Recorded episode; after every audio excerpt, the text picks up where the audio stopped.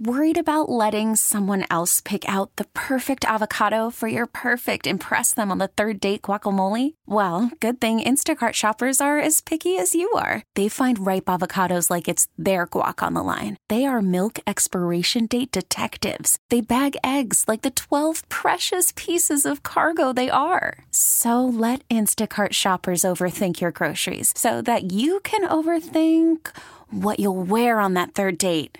Download the Instacart app to get free delivery on your first three orders while supplies last. Minimum $10 per order, additional term supply. We really need new phones. T Mobile will cover the cost of four amazing new iPhone 15s, and each line is only $25 a month. New iPhone 15s? Only at T Mobile get four iPhone 15s on us and four lines for 25 bucks per line per month with eligible trade in when you switch.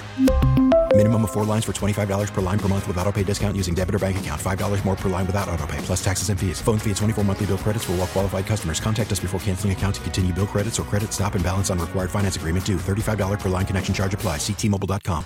Baseball is back, and so is MLB.tv. Watch every out of market regular season game on your favorite streaming devices, anywhere, anytime, all season long. Follow the action live or on demand. Track four games at once with multi-view mode and catch up with in-game highlights. Plus, original programs, minor league broadcasts, and local pre- and post-game shows. Go to MLB.tv to start your free trial today. Blackout and other restrictions apply. Major League Baseball trademarks used with permission. The Parkins and Spiegel Show. If y'all ready, give me a hell yeah. Oh, hell yeah. The Cubs offseason has been, it was council, and that was early, and that was really exciting. But then everything else has been about how they're not spending as much as we would like, and where's Cody Bellinger? Patience, Dunham. Patience. I'm the guy who wants power, ball go far, team go far. Yeah. They didn't have enough power last year. They don't have enough power this year. I'm like everyone else. We're just waiting. They need a star or two. yeah, they can use that you know. But for now, it's good to have uh, your beloved baseball back. And yeah, the Cubs have plenty of flaws, and they're not good enough as constructed. And Bellinger needs to get there, and maybe even somebody else too. 516, time now for Look at Sports. Overnight, Cody Bellinger and the Cubs have agreed on a three year, $80 million deal. 312 644 6767. Ray is in Naperville. He's up next as we talk. Cody Bellinger back to the Cubs on the score. Great news. Great news that they, they were able to get this contract signed. In Deerfield, we join Pete now. Pete's up. Now to Bellinger. I am so relieved. Doesn't even matter if he plays Gordon one year. It's important that we get him this season. James from Mercine is up next talking about Cody Bellinger. I really don't think that Jed Hoyer gets enough credit. The way he played, you know, bringing in Peralta, all those moves put pressure on Boris to crack here. And the essence of Bellinger is something that's very, very rare in this game. And so when you look at it, you understand that this is something that I think every team wants it on their vanity, no doubt. Is there with the idea of Bellinger? Bruce, you step on my lines once more. Just introduced himself to Cub fans. Cub, E. Cubby. Out of here, off the scoreboard. Holy cow! A belly bomb. Where's Cody Bellinger? Oh, you feel better, mother. One, two, three. Here we go, Jim. Here we go. Here we go, Jim. Here we go, Tony. The Parkins and Spiegel Show. Afternoons from 2 to 6 on 670 The Score in Odyssey Station. Yeah, I do feel a little better now. I do. I to me this was the bare minimum. This was the get back to baseline. Yeah. They right? I, they weren't good enough with him last year. How are they going to be good enough without him this year? It was call that reductive or overly simplistic, but they they needed to bring back Cody Bellinger. Yeah, we did the exercise the other day. Like, wait a minute, are they better than last year? And um, it was a good question. We talked about it, and uh, I was like, no, no. yeah, the answer is no. The answer is no. Right. And now there's a lot of similarities, but certain guys will get better. And if Michael Bush is a legit young power hitting first baseman, you're already better right there without some of the other guys improving and having full healthy years. And then there's, oh, by the way, your big money manager that they frankly do believe is going to help them get some more wins. And the idea of intelligent spending is easy to mock because we want, hey, it's not our money, give the $300 million contract. But some of those, if you're not the Dodgers, can cripple an organization's competitive window. I've heard a lot of people say that this was a win for both sides. Oh no. This is a win for the Cubs. It's a dominant, dominant win for Jed Hoyer in the game of chicken with Scott Boris. He he's coming off a pillow contract, which is a name that Scott Boris invented, and he wanted to then deliver 150, 200 million dollars. He got him another pillow contract. He, he got him another one. Maybe- Jed Hoyer, man, what a story that is. Thank I mean, you, Peter. as- I see some Congrats people on calling retirement. it a bridge contract, similar to what Carlos Correa signed, because it's a two year, maybe with the third year. But he's got an opt out after one. And if he has a great year, again, he will probably opt out again after one. Boris had to follow a pillow contract with another one. That is a absolute destruction by Jed over Scott Boris. Yeah, no, for Bellinger, he gets gets, to to, play hit where free agency again next year, and it is the 30 million average annual value, which is a big raise and the most uh, the Cubs have ever given a player for one year. So there aren't things that a player can't hang his hat on, but I fall back on there's no such thing as a bad one year contract. And while if he has a terrible year, he'll opt in. And then it, of course, is more than a one year deal. This is pretty low risk for the Cubs, right? What is the risk here? It doesn't it doesn't put them into the repeater tax territory for the luxury tax. So they've got flexibility there. It's not a long-term deal. This isn't like a 200 million, 250 No. million dollar, you know, oh man, you're really scared of the last three years of the contract. There's really no way this contract hamstrings the Cubs' ability to do anything. The risk is that he's bad and then, you know, that he falls off the table offensively. And then all you have is a gold glove caliber center fielder and a first baseman who is struggling, and you'll have to work your ass off to try and help him find it again, you know? But as you say, it's only then for the two years. There's, no, I can't imagine he will opt in for year three at only 20 million. It's 30, 30, 30 30 20. 30 30 20 it is it, what they want more than anything is to stay flexible year to year to be able to think about it one year at a time maybe two years at a time for a big free agent maybe three if they absolutely have to this allows them to make new decisions probably next year certainly in two with better knowledge of if pete crow armstrong's any good if michael bush is any good if matt mervis is something they can save like it it it is a phenomenal win, and Boris is feeling it and unhappy. Right. I so that that was my number one takeaway was of course this is good for the Cubs. Of course. The players are happy, the team is better, and you're not committed to him long term. And it there's really I don't even I honestly don't see the not that Bellinger's going to be unhappy with going to the team that he wanted to be on and getting 30 million dollars to play baseball. I doubt he's unhappy, but it's not what he thought he was doing when we were talking about him being a top 5 MVP candidate in August Yeah, no, you or you, July of last year. you you worry about him being happy or being resentful, but that's not his thing. It's not his vibe. He loved it here. He found his offense again. He found comfort. He loves where he lives. He's got a, a wife and a young child. He just wants to relax and play. Well, and he has to know it's not like there was a two hundred million dollar out- offer out there from the Giants or the Blue Jays that he turned down. Yeah. So how can he be resentful of the team giving him the deal that it's not like anybody else beat him? Yeah. You know what I mean? It, I- it, it's- it's it's not like hey, I wanted to play for you. I had to take a pay cut because of my family's happiness, but I had two hundred million dollars on the table from someone else. Uh-huh. That that didn't happen. It's fascinating that there wasn't a deal out there. It is because of the hitting profile with some of the metrics and how they don't jibe with some of the production numbers. And it makes people a little crazy on certain teams. You have the knowledge uh, for, of the Cubs of knowing what he did because you watched it every day and you Yeah. talked to him about it every day. Let's let's talk about that aspect of it uh, a, a little bit later on. Why there was not a huge deal available for him and what the Cubs are banking on with with bringing him back. Okay. But, but the headline is the headline is the win uh, of of of the standoff. Yeah, it's not a win-win contract. This is this is, this is not Scott Boris getting high fives around the office and Jed Hoyer getting high fives around the office. This is Scott Boris's side being like, "Damn." Yeah.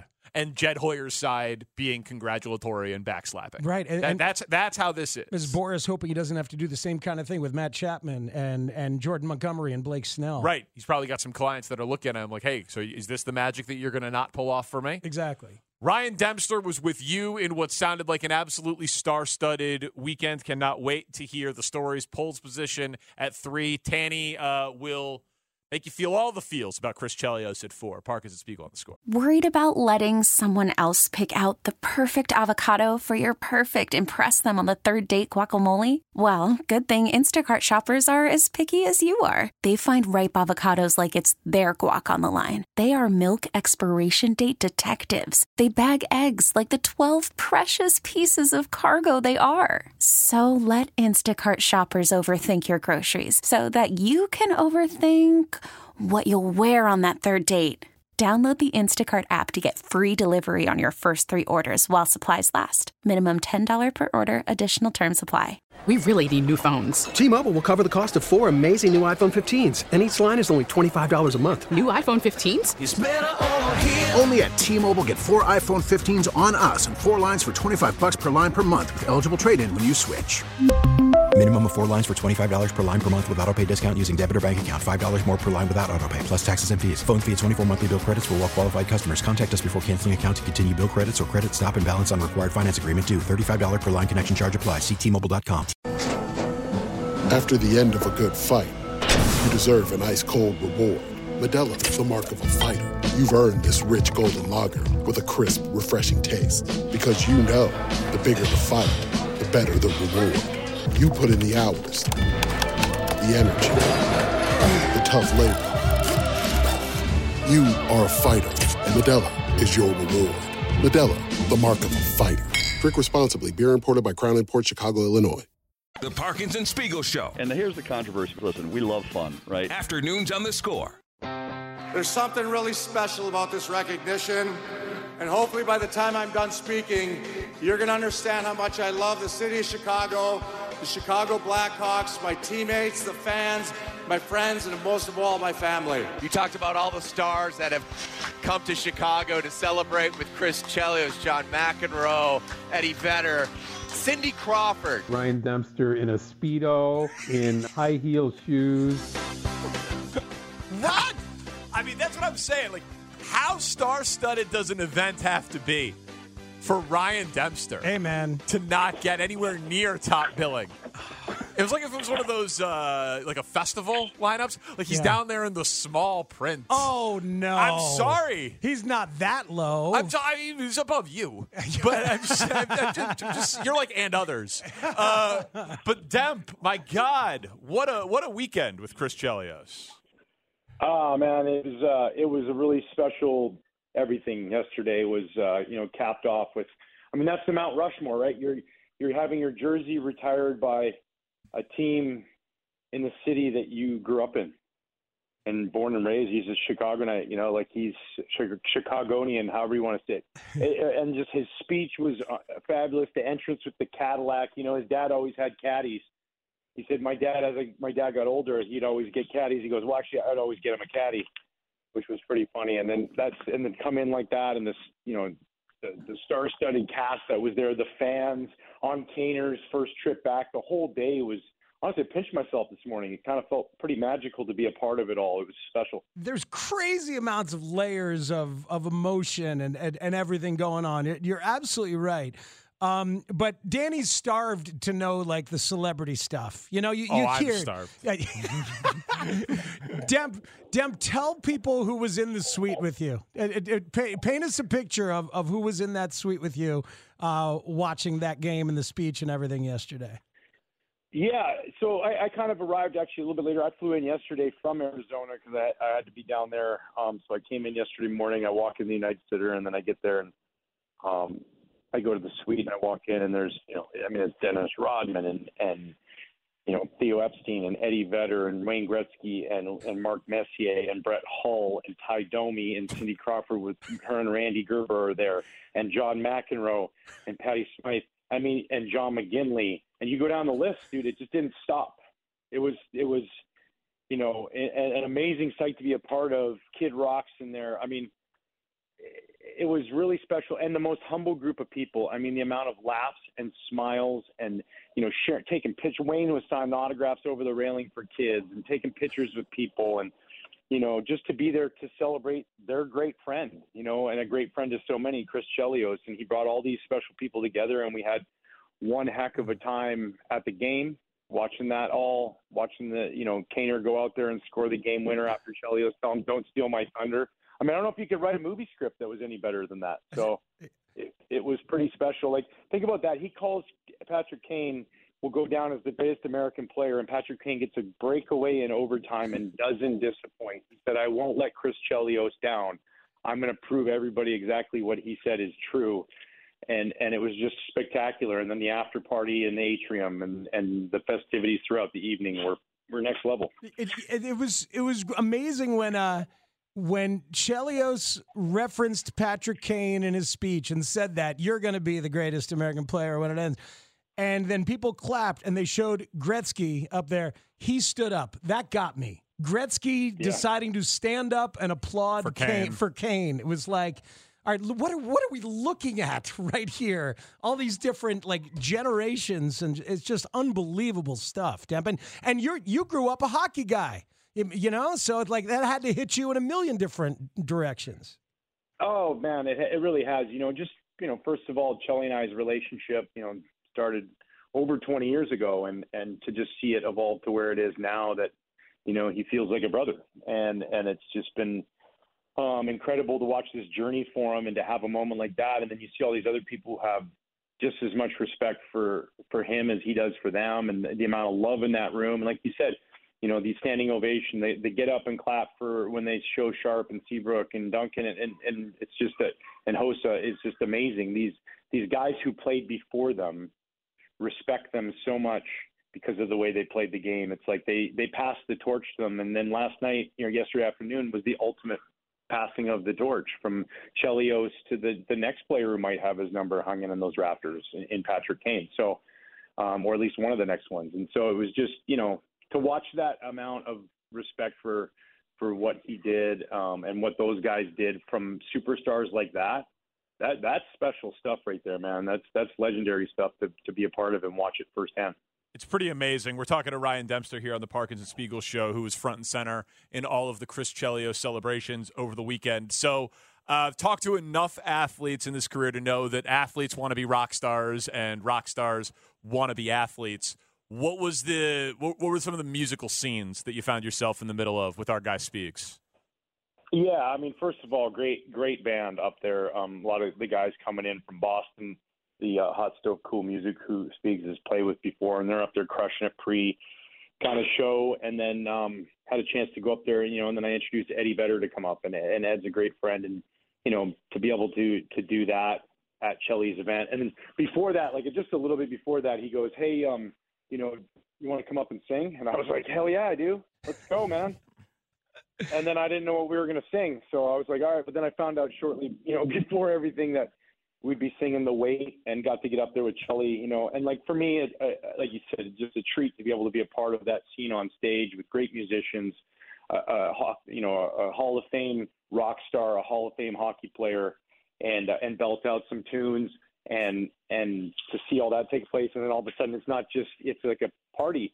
Patty Smythe comes up there with John McEnroe and doing the warrior and kid rock's getting up there and singing for the crowd i mean it was just next it was every, who's next let's go and everybody having a smile on their face loving laughing coming together and and celebrating this great man so it it was the best pop-up karaoke scene i've ever seen i gotta admit It, it, it kind of sounds like the legendary SNL 40 party.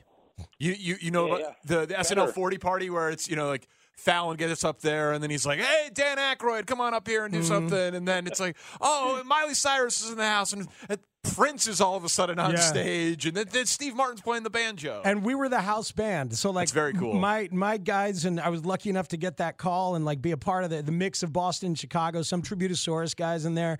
Um, so we're the house band, and I'm, I'm doing Radio Free Europe by REM, and I'm looking out, and there's Demp. I saw you walk in, man, and you were like vibing and dancing. I was like, ah, all right, here we go.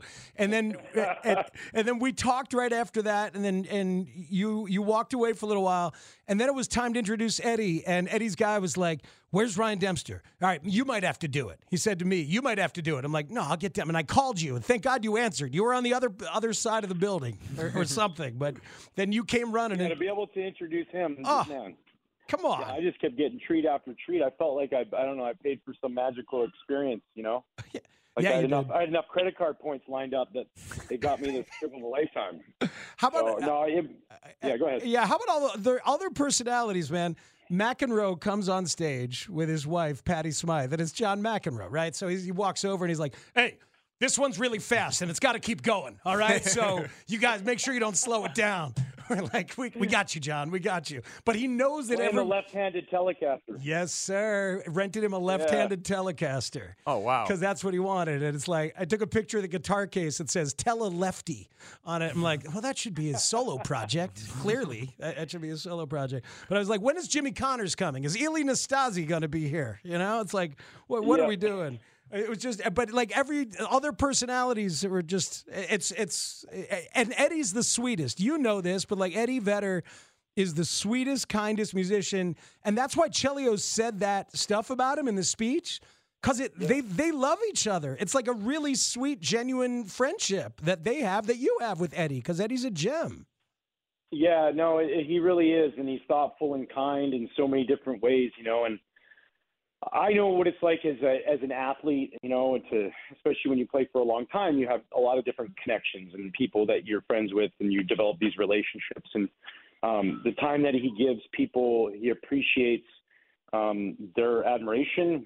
Um, if it's a friendship, it is a true friendship, and and some of them feel like family. And you know, it's just he, he's a special human being to to share that time because I mean this guy's a rock star of rock stars, right? I mean he's he's leaving that last night and he's going over to London to play with the Who. So it's like you know this this is like the, the cream creme de la creme, and he's sharing that time with everybody, and it's real. It's not like he gets behind the you know the door and goes, oh man, that was. That was tough. No, it's a, still a smile on his face. He enjoys the present moment of where he's at right right there so much with whoever he's with and it resonates. You know, I watched him last night after that after the show when we were out later. It's just how he just you know is part of the family that's there, and it doesn't matter what you do or who you are. We're all there to just have a good time, and that's what it's about. It's not about you know taking that picture. I mean, sure to capture the memory of that moment, but it's it's about here we are, and and let's all just like enjoy this moment because you never know when you're going to get a moment like that again ever um, you'll never be lucky to get a moment like that in, in the rest of your life. You know, where the amount of love and positivity that was flowing out of there. I mean, Cindy Crawford sank the puck from half ice. Like that's how good the day was. that was an incredible moment. Cindy Crawford, On his own baby. supermodel drains it from freaking downtown. I'm like, what is going on? I mean, were you were you busting Theo's balls for that? Because he wasn't even close. Yeah, I told him. I said, you know, because that new ownership thing, part of the deal is he gets a, a hand in the Pittsburgh Penguins. I go, you might want to stay clear of that. yeah. You know, you focus on the Red Sox and on that premier football, and just leave me to the hockey. I'll help you out over there. Oh, it's perfect. Uh, all right, so paint us a picture of the after party because Speaks is like, yeah, I went home after, know. after the concert. I'm very dis- I'm very disappointed. So uh, who who's last man? So or- am I. Who's So la- am I. Who's last man or woman standing at the after party? Um, that's a good question. If I, I, I left, you know, sometime this morning, and um, it, it's uh, it, it's a crew that has the ability um, to be the Energizer Bunny, and so I, I'm actually interested to find out who is and was the last one standing. But um, you know, I left, and Chelly just goes, "I'll see you at the lodge," and it was late. it just keeps going, and you know, you don't want those moments to end. And I'm sure Chris, you know, on a day like that, didn't want that day to ever end. Um, and uh, but it's you know pretty much the same crew that was at the game made their way over there, and you know you can you see like Sharpie shows up and Steve and Duncan Keith and all these guys too, and just friends and friends forever, and whether that's childhood friends at Shelley's or you know friends he met in hockey or in the you know celebrity world, whatever it is, it, it was just special, and everybody's just having a good time and, and enjoying the, uh, the moment there at the uh, Four Seasons bar. I, I think uh, I I think Chelly did all that like biking in the sauna, all that stuff, so he could still party this way at this age. It had, it, it had very little to do with hockey. That's my theory, and I'm I'm I'm I'm, I'm sticking to it. Um, Demp, you he can sing.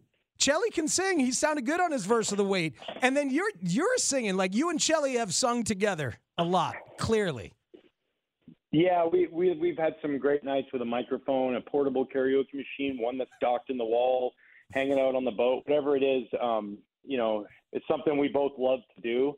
He loves to, by the way, anytime like they, we like we go out somewhere and there's a jukebox, he loves to bust Eddie's chops and put Pearl Jam on. It's like his favorite thing to do, which is really great. Um, 'cause then half the bar starts singing the song, and then Eddie starts feeling weird. It's really great. It's a really funny joke that he. But um, no, it's just like our love of music, right? If there's a concert, we're always going to concerts together, and you know, festivals together, whatever it is. We're we have a chance. We both we both love it. So whenever we can sing, I like to bring it out in him. Sometimes he's you know he's not ready for it, and I'm just like, let's go. And and he just uh, he's a good singer, man. He's he definitely is. It's practice, you know. That's just like his career, right? The more you practice, the better off you get at something. And and Shelly did an awesome bang up job last night. After all that, you know, the speech and everything to go out there and put that on was was a blast. And I was thrilled on his day. Like I, I've been telling people, yeah, I got to sing with Chris Chelios last night. Yeah, man. Hell yeah. So Dem, that's pretty good. Yeah. Dem, thanks for the behind the scenes uh, stories from what was clearly the biggest party in Chicago this weekend. Thank you, sir. We'll see you around the stadium uh, coming up soon, man. Damn, baseball season's here. You got it, Dan. You got speed. Thanks, guys. Appreciate you, man. All right, man. see Thanks, ya. Demp. That's Ryan Dempster with us. We got polls position. Peter King floated a trade. Says that's the way the wind is blowing, but also said he knows nothing. We figure it out next on the score. Cindy Crawford. Oh, baby. in the pole position in Indy. The pole's position. It's time for Poles Position. So the number one pick, by the way, for the Bears is secured. The Chicago Bears are on the clock. What will Ryan Poles do with the number one pick? I got a lot of confidence in our ability to see talent on the field. The human being, we got to figure out. We're counting down the days to the NFL draft. How about the number one pick with the Bears? Caleb Williams, the one thing that is clear, he is not special. Well, I'm a friend of Caleb's. I feel like he's a, a young version of Patrick Mahomes. Fields. Not sure yet. Not sure. M- m- maybe not working out. I don't know what's going on with the Bears. It don't matter. No matter who they take, because Justin Fields, he'll probably leave and go win a Super Bowl somewhere. So if you go to the Bears organization, you're, doomed. With the first pick, the Chicago Bears select. The Parkins and Spiegel Show. Afternoons on the score. Every three o'clock on the Parkinson Spiegel show, we are going to play a little game called Polls Position, where we try to get inside the mind of the Bears general manager. Trades, free agency, draft picks, hypotheticals, scenarios, things that he might be considering as the Bears once again dominate the offseason. In Peter King's retirement column, man. which was a wild ride. It really was a, a, a wild, very personal, thoughtful, kind of uh, wistful column from Peter King with some news mixed in, but a lot of just opinions and reminiscences and stuff like that. Yes. And we had the good fortune of talking to Peter King regularly throughout the season. And it was an honor, and he's an institution and arguably the best football writer in the history of football writers. Uh, and he has told us for a long time that he thinks that keeping Fields and trading the pick is the way to go. Mhm. But he would often couch it with, you know, I haven't talked to Ryan Poles. I don't know anything. This is just my instinct on team building and all this stuff. But I'm just going to read it so that we have all of the context. Sound fair? Yeah, no, I, th- I think it does. One, one, just for uh, a context where it is, it's in his 10 things I think I think. Right. And it's under the headline of number nine I think I have five quick thoughts about the near future. And item one is that he thinks Tom Brady is going to be very good in the Fox booth. So we're in a things I think I think section. Well, right. This is not to. I guess that's a good pe- uh, piece of context. He's not leading the column with news. Correct. You're right. This is this is couched under the I think I think this that he does in all of his columns. Right. Right. But it is a place for opinion. Right. Okay. I suppose the Bears are going to trade the top pick. I know nothing, but that seems to be the way the wind is blowing. What I say, the Bears could keep Justin Fields and should, and trade the first pick down once or twice and build the kind of supporting cast a team needs to contend. Suppose general manager Ryan Poles traded the top pick down one spot to Washington, which would take Caleb Williams, and got the second pick, a second round pick, and a 2025 first round pick in return. Then suppose Poles traded the second pick to Atlanta at eight, and the Falcons picked one of the other quarterbacks. In return, Chicago gets the eighth pick, Atlanta's second round pick, and first and second round picks next year. Imagine moving from one to eight and ending up with this draft haul. The eighth and ninth picks in round one this year, second round picks from Washington and Atlanta this year, three first round picks and two second round picks in 2025. Moving down seven picks in the first round, the Bears could end up with nine picks in the first two rounds of the next two drafts. Instant infrastructure. All right. So the first thing I, I like about this, and I think why we're doing it for a polls position, it gives us an opportunity to be very specific in thinking about the haul that they could get. Yeah. Which a lot of people have wanted us to to truly consider, regardless of your opinion or my opinion of of Fields and Caleb as quarterbacks. Correct. And it's it's Peter F. and King, man. He, his words should be taken with weight. He has a relationship with Ryan Poles. He met with Ryan Poles in his hotel room at the combine and wrote about that Scott Fitterer of the Panthers was coming into his hotel after he was leaving. Like he he was all over the trading of the pick last year at this time. Yeah, that that piece really established what Ryan Poles' thought process was for us. Yes. You know, it was really clear and help and incredibly helpful with tremendous access. So but I don't know if this is from that perspective, right? So the, this sentence is a tough one for me to just read. I, I honestly, this is a this is a weird sentence. I think sentences should be easy to read. This is a weird sentence. That's my controversial thought on sentences. I know nothing, but that seems to be the way the wind is blowing. Well, it sounds like you know what way the wind is blowing, Uh-huh. which would mean you know something, or you know nothing, and you don't know which way the wind is blowing. Uh-huh. How about those the- two things seem to be in conflict with each other? Oh, How about the verb choice in sentence one? I suppose the Bears are going to trade the top pick. It's weird. it's just weird. I, th- it's not. I think it's not. I'm reporting. It's. It's. I suppose. Yeah. So I. And he, and he throws in the the Bears could keep Justin Fields and should. Yeah. So, So, I yeah. so again, I personally, because we talked to Peter King, what twelve times over the course of the Mm. season, maybe fifteen, somewhere in that range. I think this is an extension of what he was telling us when we asked him about it every damn week.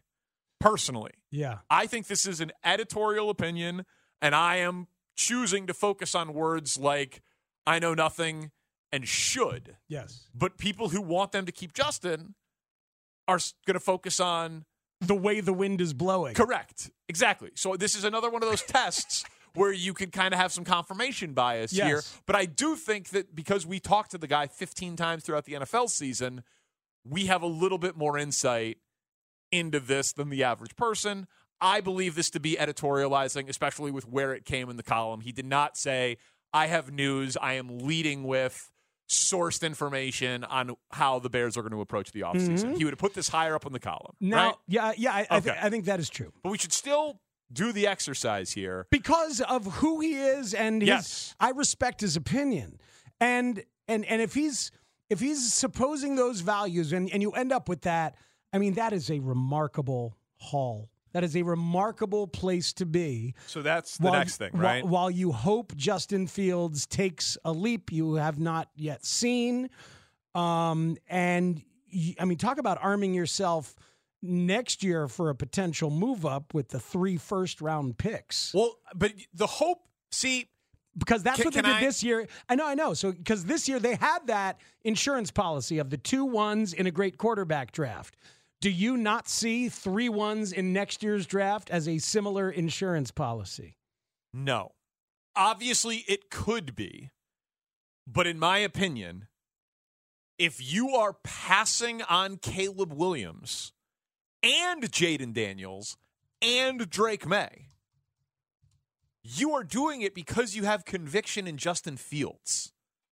I don't think you're doing it because you just want to buy yourself more evaluation time for Justin Fields. Mhm. You just hired a new offensive coordinator be a third staff in four years for Fields to learn at the NFL level. If you're passing on Caleb Williams and this quarterback class, I don't think it's because you're arming yourself for next year to maneuver to take Justin Fields' replacement. I think you have to have real, genuine, strong conviction that Justin Fields can be a top 10 quarterback in the NFL if you just do right by him. See, last year at this time, everybody knew Caleb Williams was coming next year. Yeah. and they knew that there were that that there were other quarterbacks. Um, right now, the quarterbacks in the 2025 NFL draft who are much The discussed. kid from Texas, right? Um, yes, Quinn Ewers. Yeah. Um, Shador Sanders, Yep. uh, Dion's son at Colorado, Drew Aller at Penn State, Carson Beck of Georgia. Okay. Um, I see Riley Leonard of Notre Dame, and who we haven't even seen really yet, and Jalen Milrow of Alabama, who I have seen and I'm not impressed with. It- it- like, this is not, nobody's jumping off this page like generational talent the way that Caleb Williams has for three years. Correct. three years. So so and, and the the contract part for Fields, like if you pass on him here, on pass on moving him, you are paying him. I know you don't have to, but you are making a fifth round option, uh, uh, fifth year option decision. Like you you are going in the direction of paying Justin Fields if you're passing on this quarterback class, which by, Mm-hmm. which is fine because by the way, like what I would what I want to also spend some time on here is what if that trade with Washington is real? Forget the Atlanta part for just a second. Hmm. Mm-hmm. What if it's true that to move down one spot, you can get your second round pick back that you gave up for Montez Sweat and get the second pick in the draft and still take a quarterback? And next year's one. That's what, yeah, yeah, yeah, yeah, yeah, yeah, yeah. And right, right. And next year's one. Yeah. Like, it, so it, if it's possible to get a one next year and a second rounder this year by only dropping and one getting spot. Jade and getting Jaden Daniels or Drake May and still trading Justin Fields. that's that's what you do, in my opinion, if you see something that personally freaks you out on the character side, which we know is possible because he had his concerns with Jalen Carter, with others. And again, I think it's crazy not fair to Caleb to put him in the Jalen Carter uh, bucket of character concern I- draft prospects. I- I, think that's crazy unfair. I am not comparing him to Jalen Carter. I'm saying that Ryan Poles has made decisions based on his evaluation of character. yes. Th- that, that, that's it- all I'm saying. Sure. And The Jalen Carter character stuff is was off field and legal. The Caleb Williams character stuff at this point is like ambiguous. Yeah, yeah. At I mean, best. th- there is, y- yeah, of course, Right? There's that. that- there's nothing. There's nothing on the record that really freaks you out about Caleb Williams. But Poles has said on the record that he has to scout. He has to do the person. that that's all I'm saying. Okay, and that and that, and that okay. I just want to be sure. And and that's totally fair because like, we don't know the guy yet, and he doesn't know him, and they haven't had the meeting, and all of that. Right. I think that that would be an incredibly bold, bordering on smug selection. like like Like this, like hitting the pitcher eighth. yeah, exactly. Ex- exactly. Like I everyone in the world except for, you know, uh, like one or two people Uh-huh. think that this guy's the best quarterback prospect in in years. No, no, no. Yeah.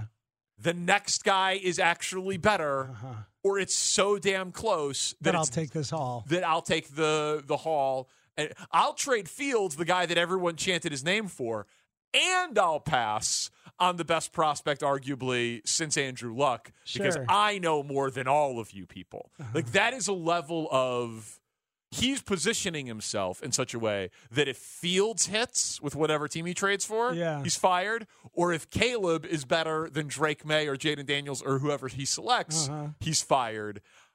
I just I I don't think he's got it in him because I don't know that anyone would have it in him. You know what? What if what if, what if you look at this? What if you're Ryan Poles? You look at this and you're like, okay, I think Caleb Williams is going to be like Josh Allen, can run when he needs to. Take him. Uh, okay, and what if he says, I think Drake May is going to be like Justin Herbert, because that's the comp we've heard from May. Right. Right. Yeah. Di- different profiles. Yeah, di- no, different I- different well, styles. yeah. Like, like if you're if you're sitting there, if you're him and you think That's interesting. right? That that that the number two guy is also really damn good, which may be possible. So some of the scouting reports on the number two guy are freaking great. Remember Yeah. the, the piece the Biggs did where he talked to Yeah. all the same people about both quarterbacks. Yeah, yeah, yeah, no, yeah. Uh, Right. That's so interesting. So so it, if if that's where he is.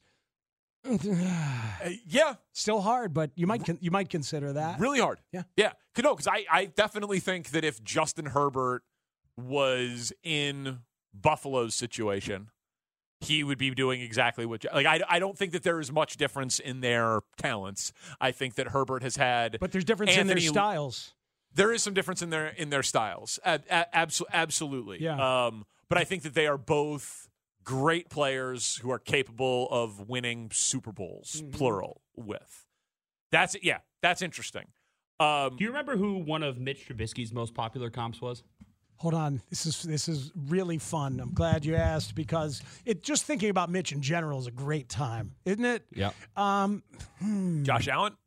No. I guess yeah, that wouldn't make much sense. No, He it drafted- wouldn't. Yeah, Carson Palmer. Ryan Tannehill. I went back and looked that up this weekend. One of the most popular comps for Mitch Trubisky in the moment, Ah. like 2017 draft, Sure. Ryan Tannehill. Well, Tanne- Tannehill by then was in was in Tennessee and doing really good Really things. well, yeah. After having you know failed up from Miami. Huh. Well, Mm-hmm.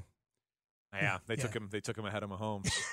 That was So probably. uh, I'm saying that to like Wait, they did? yeah, yeah, yeah, yeah. Like temper your expectations on comps. Yeah. Like, we're, we're, we're comping children. Oh, yes, yes. Caleb Williams, Jaden Daniels, Drake May, Bo Nix, Sam Hartman. Well, he's not a child; he's 43. the rest of them, children. Uh, would this be enough? That's so. That's the other question. Would this be enough for you? And I know you for you, Shane, for sure, because you want them to keep Fields. But would this be enough for you as a Caleb guy? Tanny, not sure where you come out on what they should do on this. But like, I'm a flip flopper. there's compelling arguments No, on both sides. I'm a flip flopper Uh, and a wheel watcher. Perry Farrell was singing that song today. Something about Oh, agua and dolphins and flip flopping. Would it be enough for you? Would this trade be enough for you? The eighth pick, two seconds, and two firsts next year. Man, if I in felt addition to your own picks. If Two I've- seconds this year?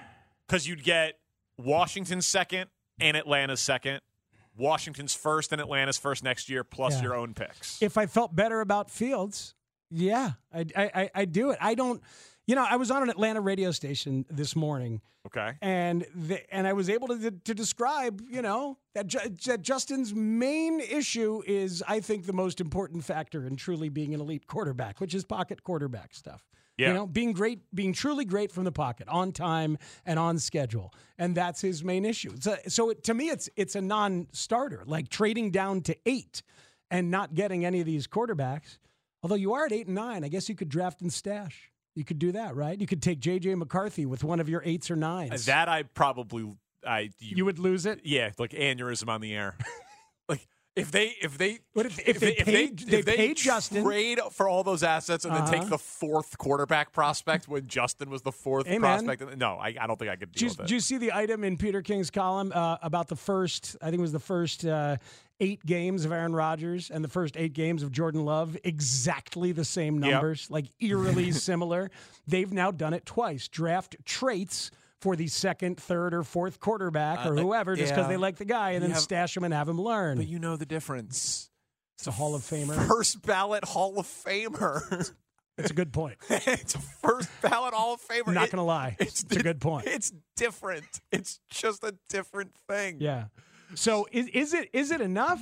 Yeah, I mean, if I was a Fields believer, hell yeah. Okay. Hell yeah. Yeah. It's an unbelievable haul. It's an unbelievable haul. to have to get your two twos, to have two twos in a year when you don't have any. uh, all of a sudden, and three firsts for next year, and three ones for next year. and the eighth and ninth pick this year. This is why people get excited. I, Th- I know. this is why Fields believers get especially excited and and frankly get condescending. They get mean when they talk to you and they talk to me. They're very mean. They're, they get very mean because they s- they imagine a hall like this and it feels really good to imagine that hall. It does. If you believe in Justin. It does. My counter argument is if Caleb Williams is what he is supposed to be, there's literally no amount of draft picks that you could trade for that player. That's the that's the counter argument. People are like, oh, j- look at what you got last year. Yeah. I am adding Caleb Williams to the Bryce Young trade. What other people are doing is trading the number one pick Yeah. and putting it on top of the Bryce Young trade.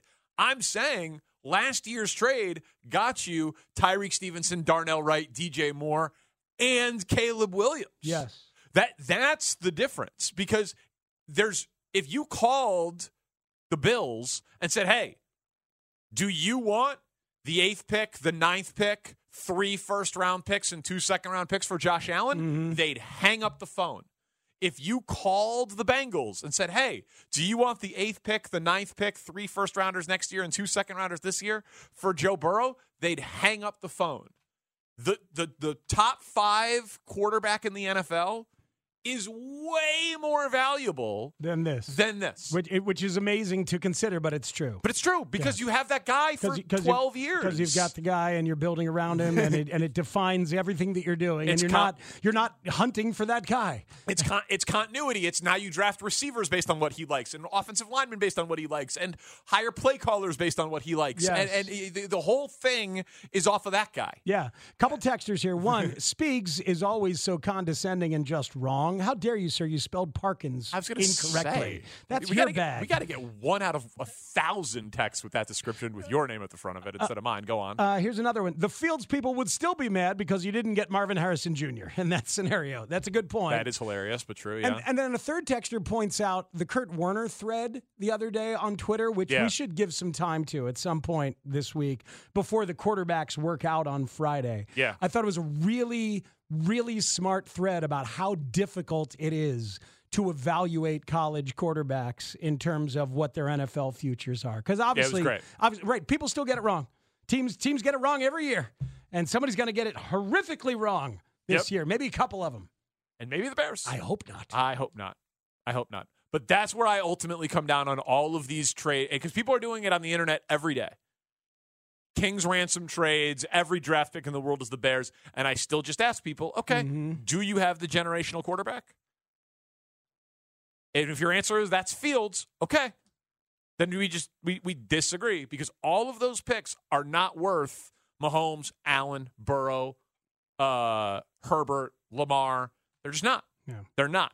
That none of those teams would trade that player for all of those picks. So that's why I still come out on take the QB. I think, by the way, the QBs speak on Friday and work out on Saturday. Oh, okay. Yeah, just for for people to be ready for that. Um, my favorite random thing in in Peter King's Football Morning in America, he just lists a bunch of like quotes that he remembers from certain things. Here's one. While he was at a game in 1997, injury report for the Patriots from the press box announcer. Injury report for the Patriots. Long snapper Mike Bartram has a broken arm. He will return. I love that. Freaking long snappers, man.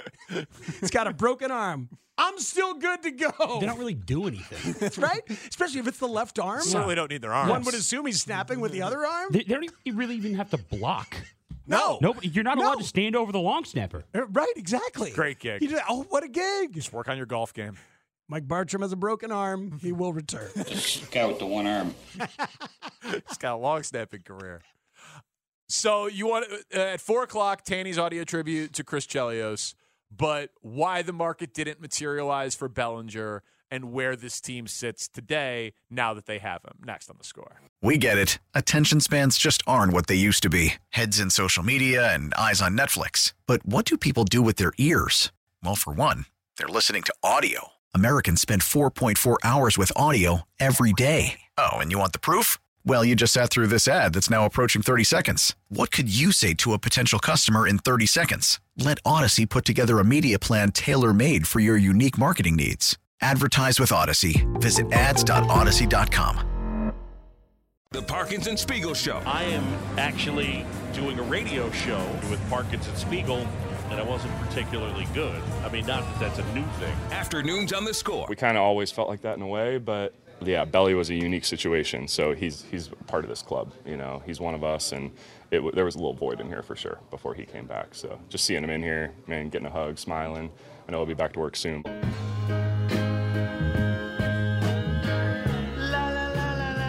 Tying the room together. That's Kyle Hendricks talking about Cody Bellinger, who's back in the fold for the Chicago Cubs. Yeah, I stand by the what I said in transition.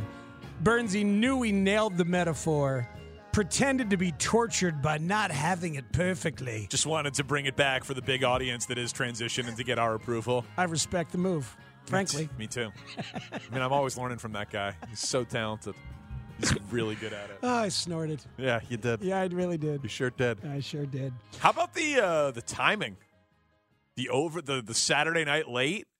How about the fact that it was on the eighth year anniversary of when Dexter Of Fowler, Fowler, showed yeah. up at spring training? It was exactly that that that day. It was crazy, and that Bellinger was out there, man. How did that season end? Very well. When Fowler came back, it was a good one, Ex- right? extremely well. Okay, good. I, I still haven't watched the Game Seven documentary. With uh, oh wow, you were talking about all those. I was afraid to watch it. I told you I was afraid to watch it. I still am. I still am. Uh, No, that can't be what happens. I, I, don't- I, I don't want anyone buying that. No, I'm guessing he was rehearsing for all these gigs he was doing. Yeah. If we're playing with Eddie Vedder, I did. I didn't have two hours. yeah, yeah. I didn't have We two get hours. it. And Yeah. by the way, they won the game. I don't want to ruin it for you.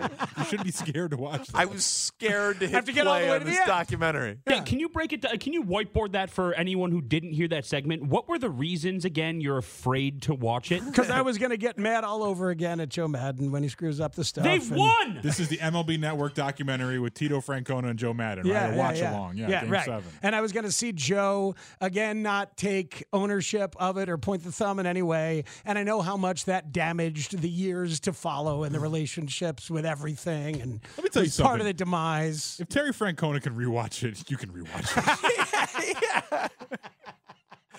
no, he's getting paid, but so are you. Tougher loss for him. I'm just, I'm so scared to hit play on this documentary that I can fast forward through on MLB Uh-huh. Network. Whatever. You guys don't understand me. No, no, You don't. no, we don't. How could we ever? Or if you do and you figured something out, you let me know.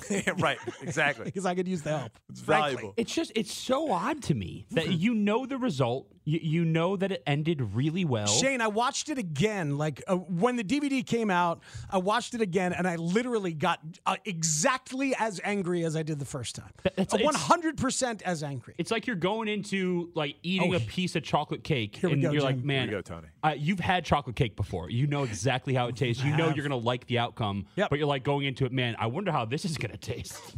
you know how it's gonna taste, and you're gonna enjoy it. No, but there's a big crap burger in the middle of the chocolate cake, and I know I'm gonna have to eat that to get through to the other side. Wait, we're talking about your mom's meatloaf again? You take my mom's meatloaf out of your mouth. I will. I don't want it in there. oh, it got in there in the first place.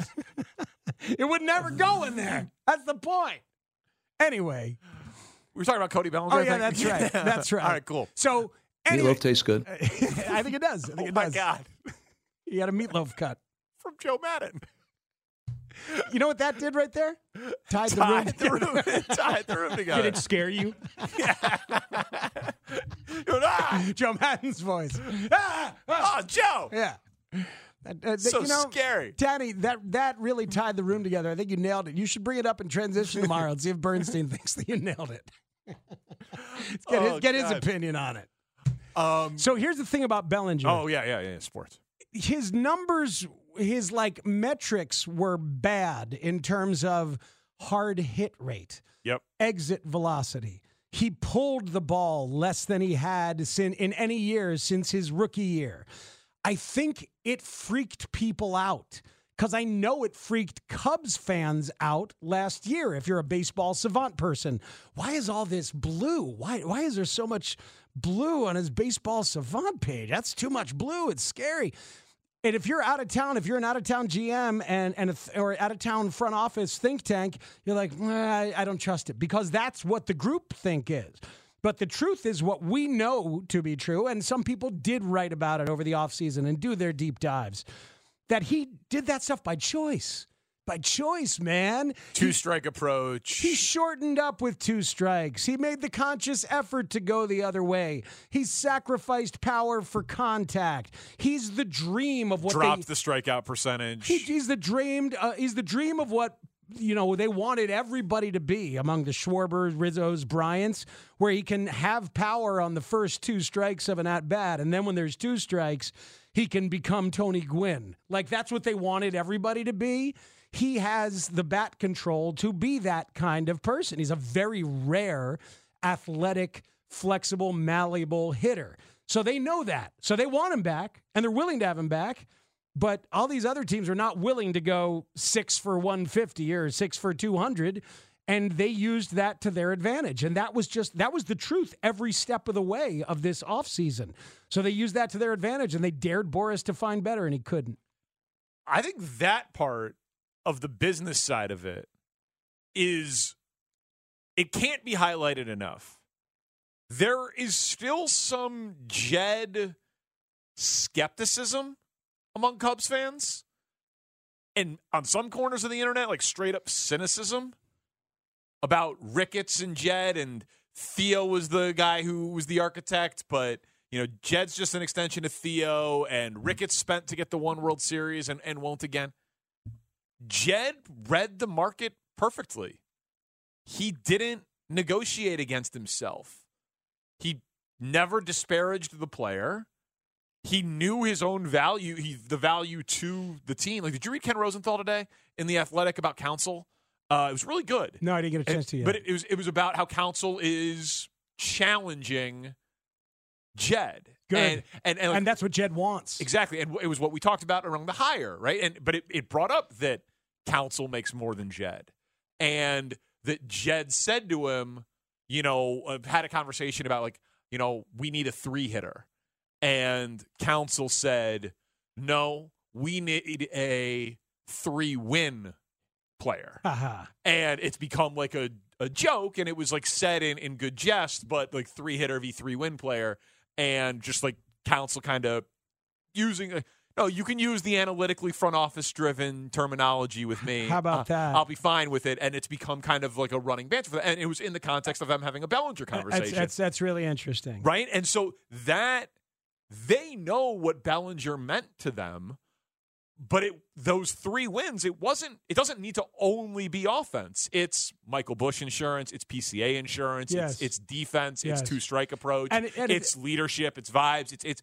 all of the things, and then hopefully still twenty five plus home runs. Yeah, no, that, that that's that's good stuff. And it's the leadership and the vibes part or the soft factor part that council does care about that we know Jed cares about too is that Bellinger's approach to shorten up with two strikes, to use the whole field is contagious.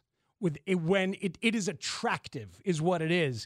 And when your best player Highest paid, highest play, middle highest of the paid, order, former MVP. former MVP, world champ. When he's willing to do that, more hitters become willing to do that. yeah, we talked to Nico about that a little bit last year. Absolutely Yeah. did, and and he completely espoused that.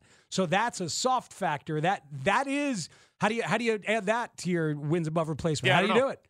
But But but, but it- they do it. They they do it. Yeah, and It- so it's it's in Ivy. That stuff. It's in their Ivy. And and so I think something that Cubs fans, you know, I never panicked about the offseason because I didn't think that Jed would say what he said at the convention if there wasn't Yeah. more to come. And they have spent, and I believe that they will spend, and they've been a luxury tax team, and I believe that they will be a luxury tax team again. So I've been pretty calm about this entire operation.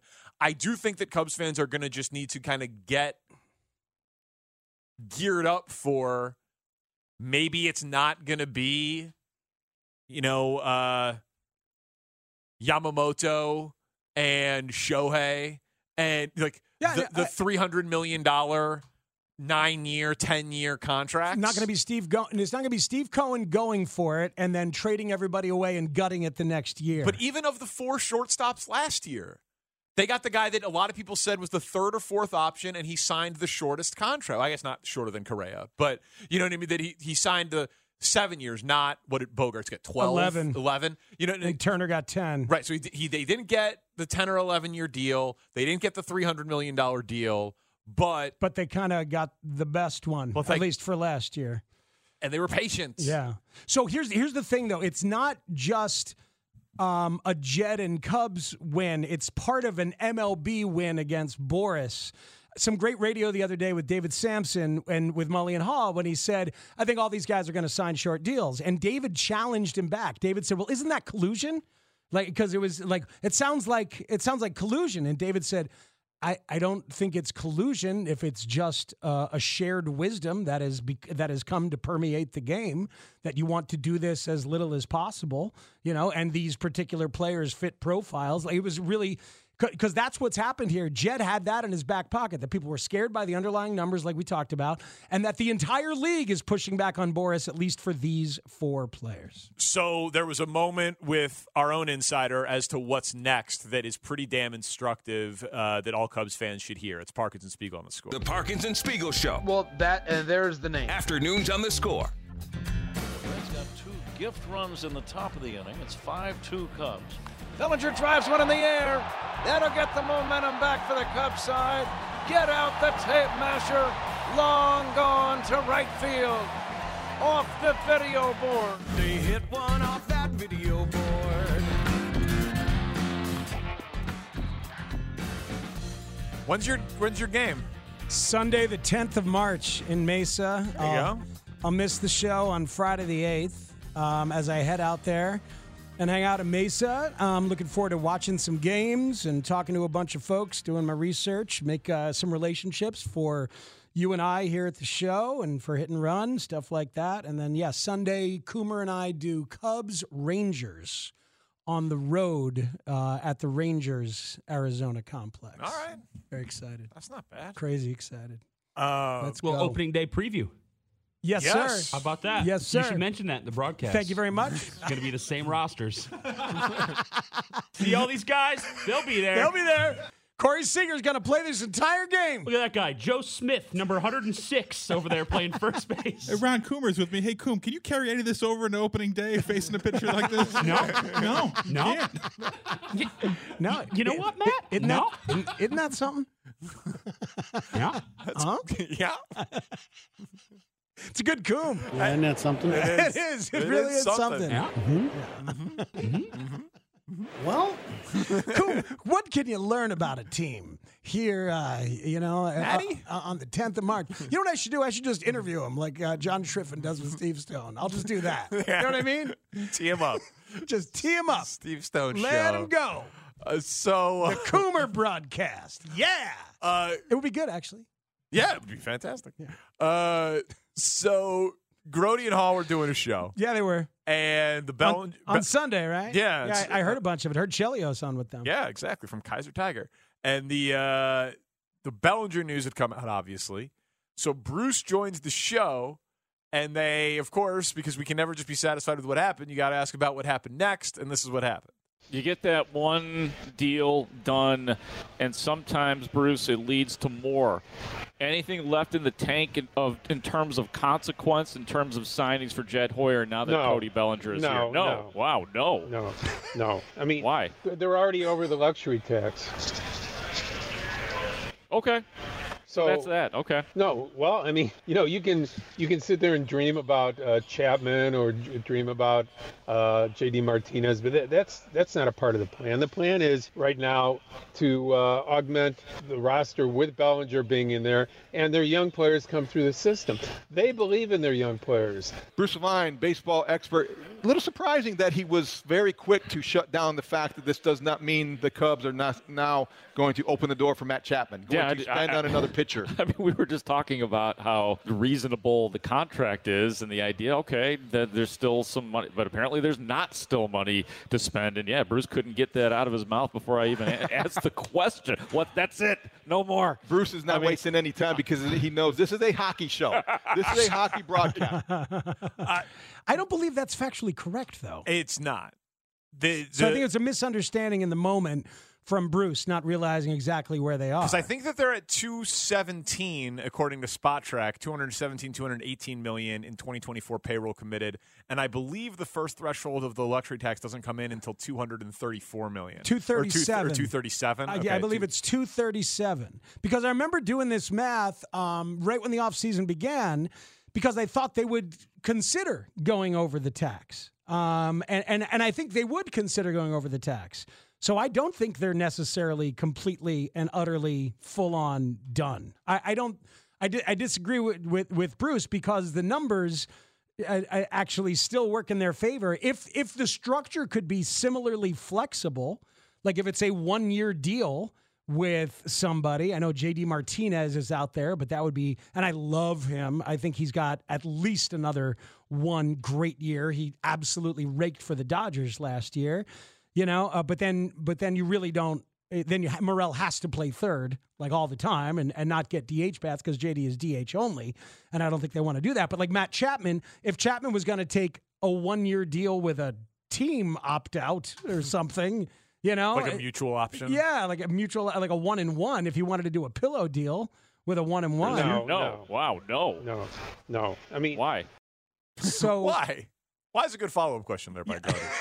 it's the one I would have asked. So, I, I I mean, we should look into it further just to make sure. No, no, it, it, it's I think we cor- got it. It's correct. Yeah. Um, so, so they still could conceivably. unless the argument is is that the next guy would definitely take them into the tax, but they wouldn't be set up for the repeater tax, and I would think that for the right guy they would. So you went to Chapman, and I know that they're now talking about Morel at at 3rd Mhm. What about Snell? Yeah, What, I mean, what, what if it's a short term deal for Snell? Man, I know I know you're a little higher on the one through five nature of the starting staff than I am, and we're obviously in complete agreement that there are other names there, like Cade Horton, hopefully for the rotation, maybe Ben Brown for the rotation, or certainly for the bullpen. Yeah. but if if, if Snell for some reason had to take a short, high AAV deal or a one year deal with an opt out, which Mhm. I don't know why he would. Well, he might. he- He's not getting the big deals uh, coming his way. I know, but would yeah, I mean I don't I don't I don't know why he'd have to take a one year deal. I, I don't know why he'd have to take a one year either, but I've. I mean, the the He was a latest rumor six- I saw him is a two is a two year deal with the Yankees was the latest rumor I saw. Snell is He not- had 180 innings last year with 234 strikeouts and a 2.25 ERA. Uh-huh. E With a s- he was a six WAR player Yeah. as a lefty. Yeah. I have no idea why he would need to take a one year deal. In fact, I'm pretty sure he wouldn't. Because he frustrates people. He frustrates some teams um, for a variety of reasons. One is he walks a lot of people. He I mean, walks. led, led baseball in walks he, last year. he walks a lot of people. And but he also led an ERA plus. I know, I know. But there is there's there's some belief out there that he's very very stubborn and it, not the easiest guy to manage and have. Um, and you- and you remember him being vocal about getting taken out short uh, by Kevin Cash in the World Series because most people do not believe that he can go deep in in a particular game. He's just not very trusted in that third time through, and he freaking hates that, and is a personality that's not truly beloved by managers around the game. So, Okay. so those two factors is part of why he's not finding a, a big old giant deal uh, presented to him. Yeah, I. They obviously have to keep money back for additions at the trade deadline, uh, like every team does. Mhm. But uh, I don't. I, I think that Bruce is probably plugged in and correct, but I don't think that they couldn't add more if the right player became available at the right price. That's that's where I would put. it. Yeah, I mean, whatever it is, they don't want to go over into the repeater tax where they're over one year and they go over again the next year. So is this the year that you're like, I think we're great enough to win the whole damn thing? Let's go ahead and go over. Maybe? Probably not. Maybe? Probably not. Probably not. Probably not. Probably not because you don't feel that you But like that's you have that maybe ace. next year. Maybe it's next year. Maybe it's next year. Okay. And I, I don't know. Is the is next year's free agent class much better than this year's? This, Much better. This was not a great free agent Correct. year. Correct. Who are the top names next year? Um, I should know. I apologize. David Eckstein. Yeah, David Eckstein is going to get a lot. Eddie Stanky is is also available. Sean Figgins. But next year is considered much yes, better. Yes, especially on the pitching front. Okay. Right. Point. Uh, yeah. Garrett Cole, Justin Verlander, Max Scherzer, Corbin Burns, Yeah, Corbin Burns. Max Fried, Shane Bieber, Zach Wheeler, Walker Bueller. Yeah, those are good names. Yeah. Okay. Z- yeah, Zach Wheeler. If Philly's trying to do do a, an, an extended contract, but yeah, there's a lot of names that- right there. That are That's better. good to have fun with names. And we agree, Pat. Absolutely. Mm-hmm. Coming up, Spiegs' stories from sharing a stage with Eddie Vedder and more, plus Tanny's audio tribute to Chris Chelios. Parkinson Spiegel on the score. Today, we proudly retire the jersey of one of the most iconic and enduring figures in Chicago Blackhawks history. One of the greatest defensemen to ever play the game. Chelios trying to move along the boards. That will do it. The Canadians will win the Stanley Cup. You know, he could play defense, offense, tough as nails. Chelios, incidentally, I mentioned during that big post-game brawl in Montreal that there was a trail of blood on the ice. It was from the hand of Chris Chelios. He wasn't playing within the rules. He was going to play on that fine line. He knew what the edge was. He knew how to play on it. Chelios going at it behind the play. It is Eiserman, I think. Look out, Trovert and Chelios one-on-one. Now, Callio's taking a swing at a hatcher. That would be ill advised of Callio. The passion that he plays with the game. I mean, you just couldn't get enough of this guy. The Chicago boy, Chris Chelios, who has just been spectacular with a heavy workload, and it seems that the more he plays, the better he gets. I'd like to thank the Blackhawks organization for bringing me back home.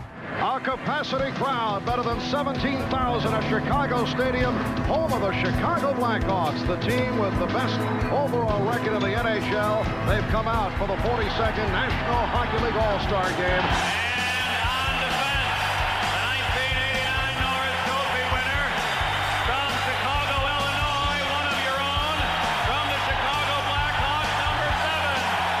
A rousing ovation for the native of Chicago, a member of the Blackhawks, and an all-star first-teamer, Chris Chelios. An NHL record. No team has ever won 11 straight playoff games until now. And the Blackhawks will make their first appearance in the Stanley Cup Finals in 19 years. Mike Keenan told me yesterday that Chris Chelios in the playoffs has played as well as any defenseman that he has ever coached. Chelios scores! Barrasso got a piece of it, but not enough. Power play goal by Chelios of Chicago. The winner for the Norris Award goes to Chris Chelios. Chelios the shot, he scores! What can he do as a captain? Provide some offense. Congratulations, Shelly, on your 1,000th game. Hawks win! Hawks win again! Chris Chelios in overtime after the Savard setup. Hawks are into the Western Conference Finals. Yesterday, Detroit sent a not so subtle message to the rest of the NHL. We will not relinquish Lord Stanley's Cup without a fight. The Wings unveiled their new faces for Chelios and Wendell Clark. Chelios' shot scared! Chris Chelios, the former Blackhawk, let it go! Come on, guys, let's bygones be bygones here, right? I'm one of you. I'll always be one of you from Chicago, and I'm proud of the fact I'm from Chicago. Now comes the tradition of the handoff.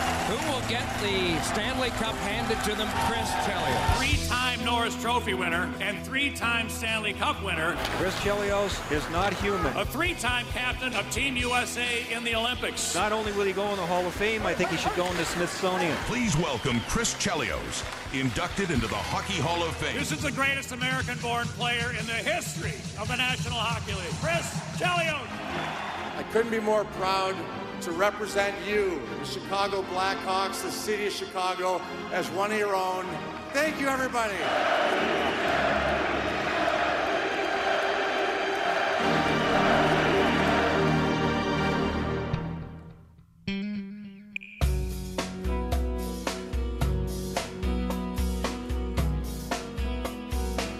Well done, Chris Tannehill. As if there was ever a doubt, Chris Chelios having the number retired at the United Center over the weekend, the social scene of Chicago. Danny um, Tanny is wearing the Blackhawks hat today.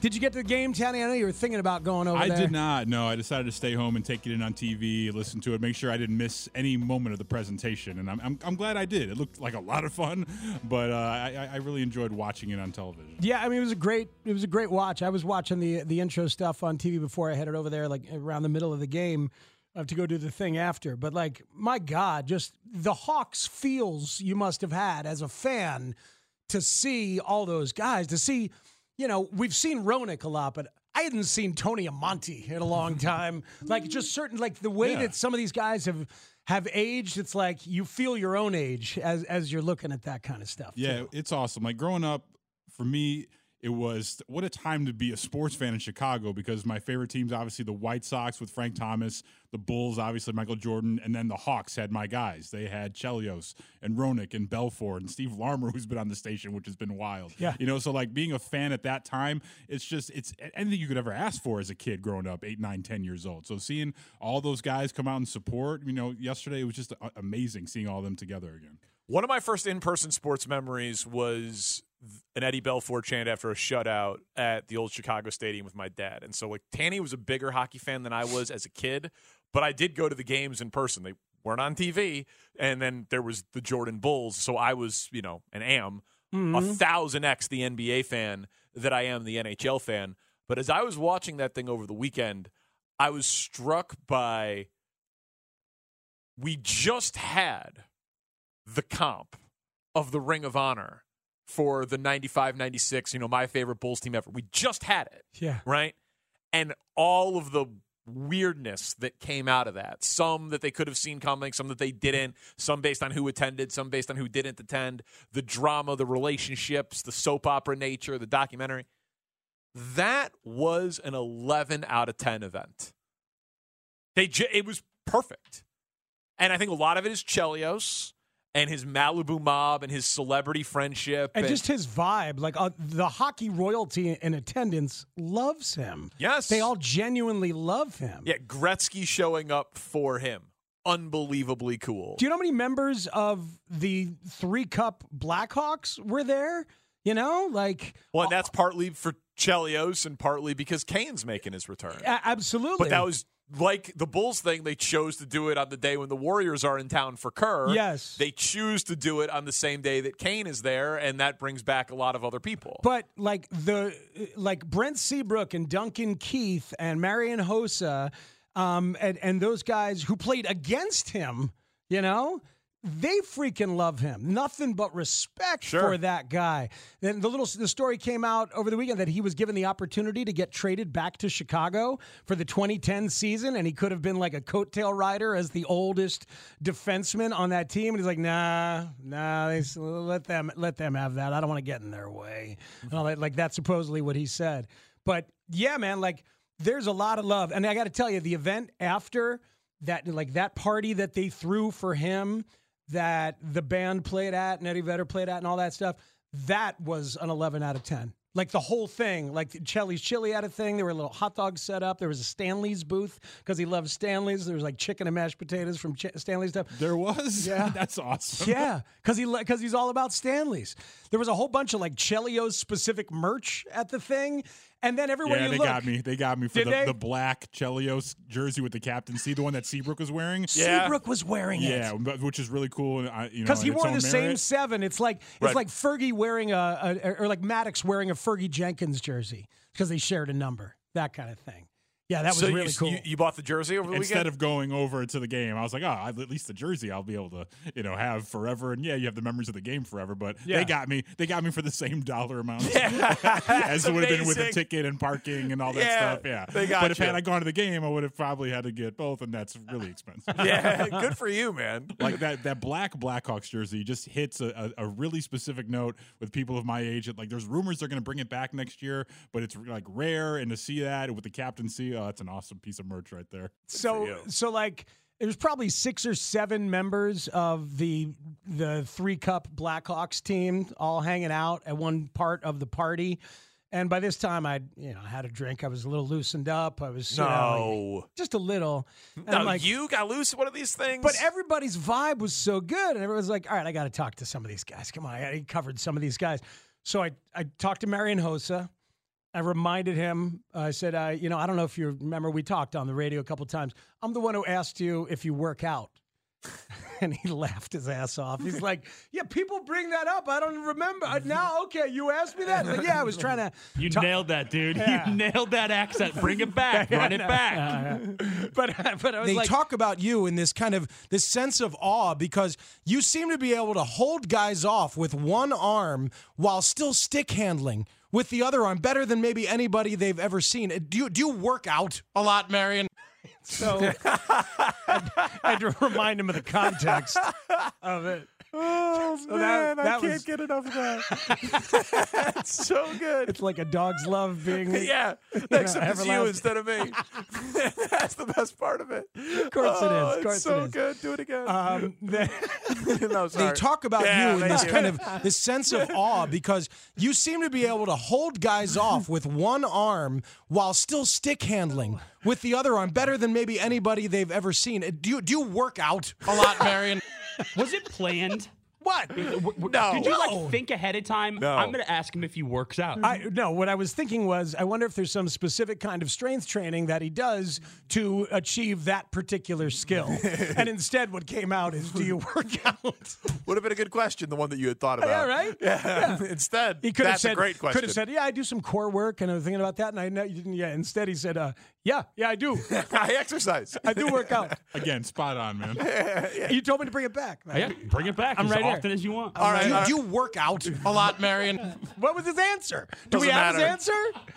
I, I think the it answer was is not yes. as memorable as the question. No, I know, I know. Uh, God. So- All right, so you got to remind Marion Host of the Do You Work Out question. Yeah, and then I Go met on. I met Duncan Keith and his girlfriend, and I reminded Duncan Keith that uh, I was the guy who had helped write and then sing Duncan Keith and he's got no teeth. Okay. And he laughed. He said, "Oh yeah, I, people play that for me sometimes." Again, I nailed it. right?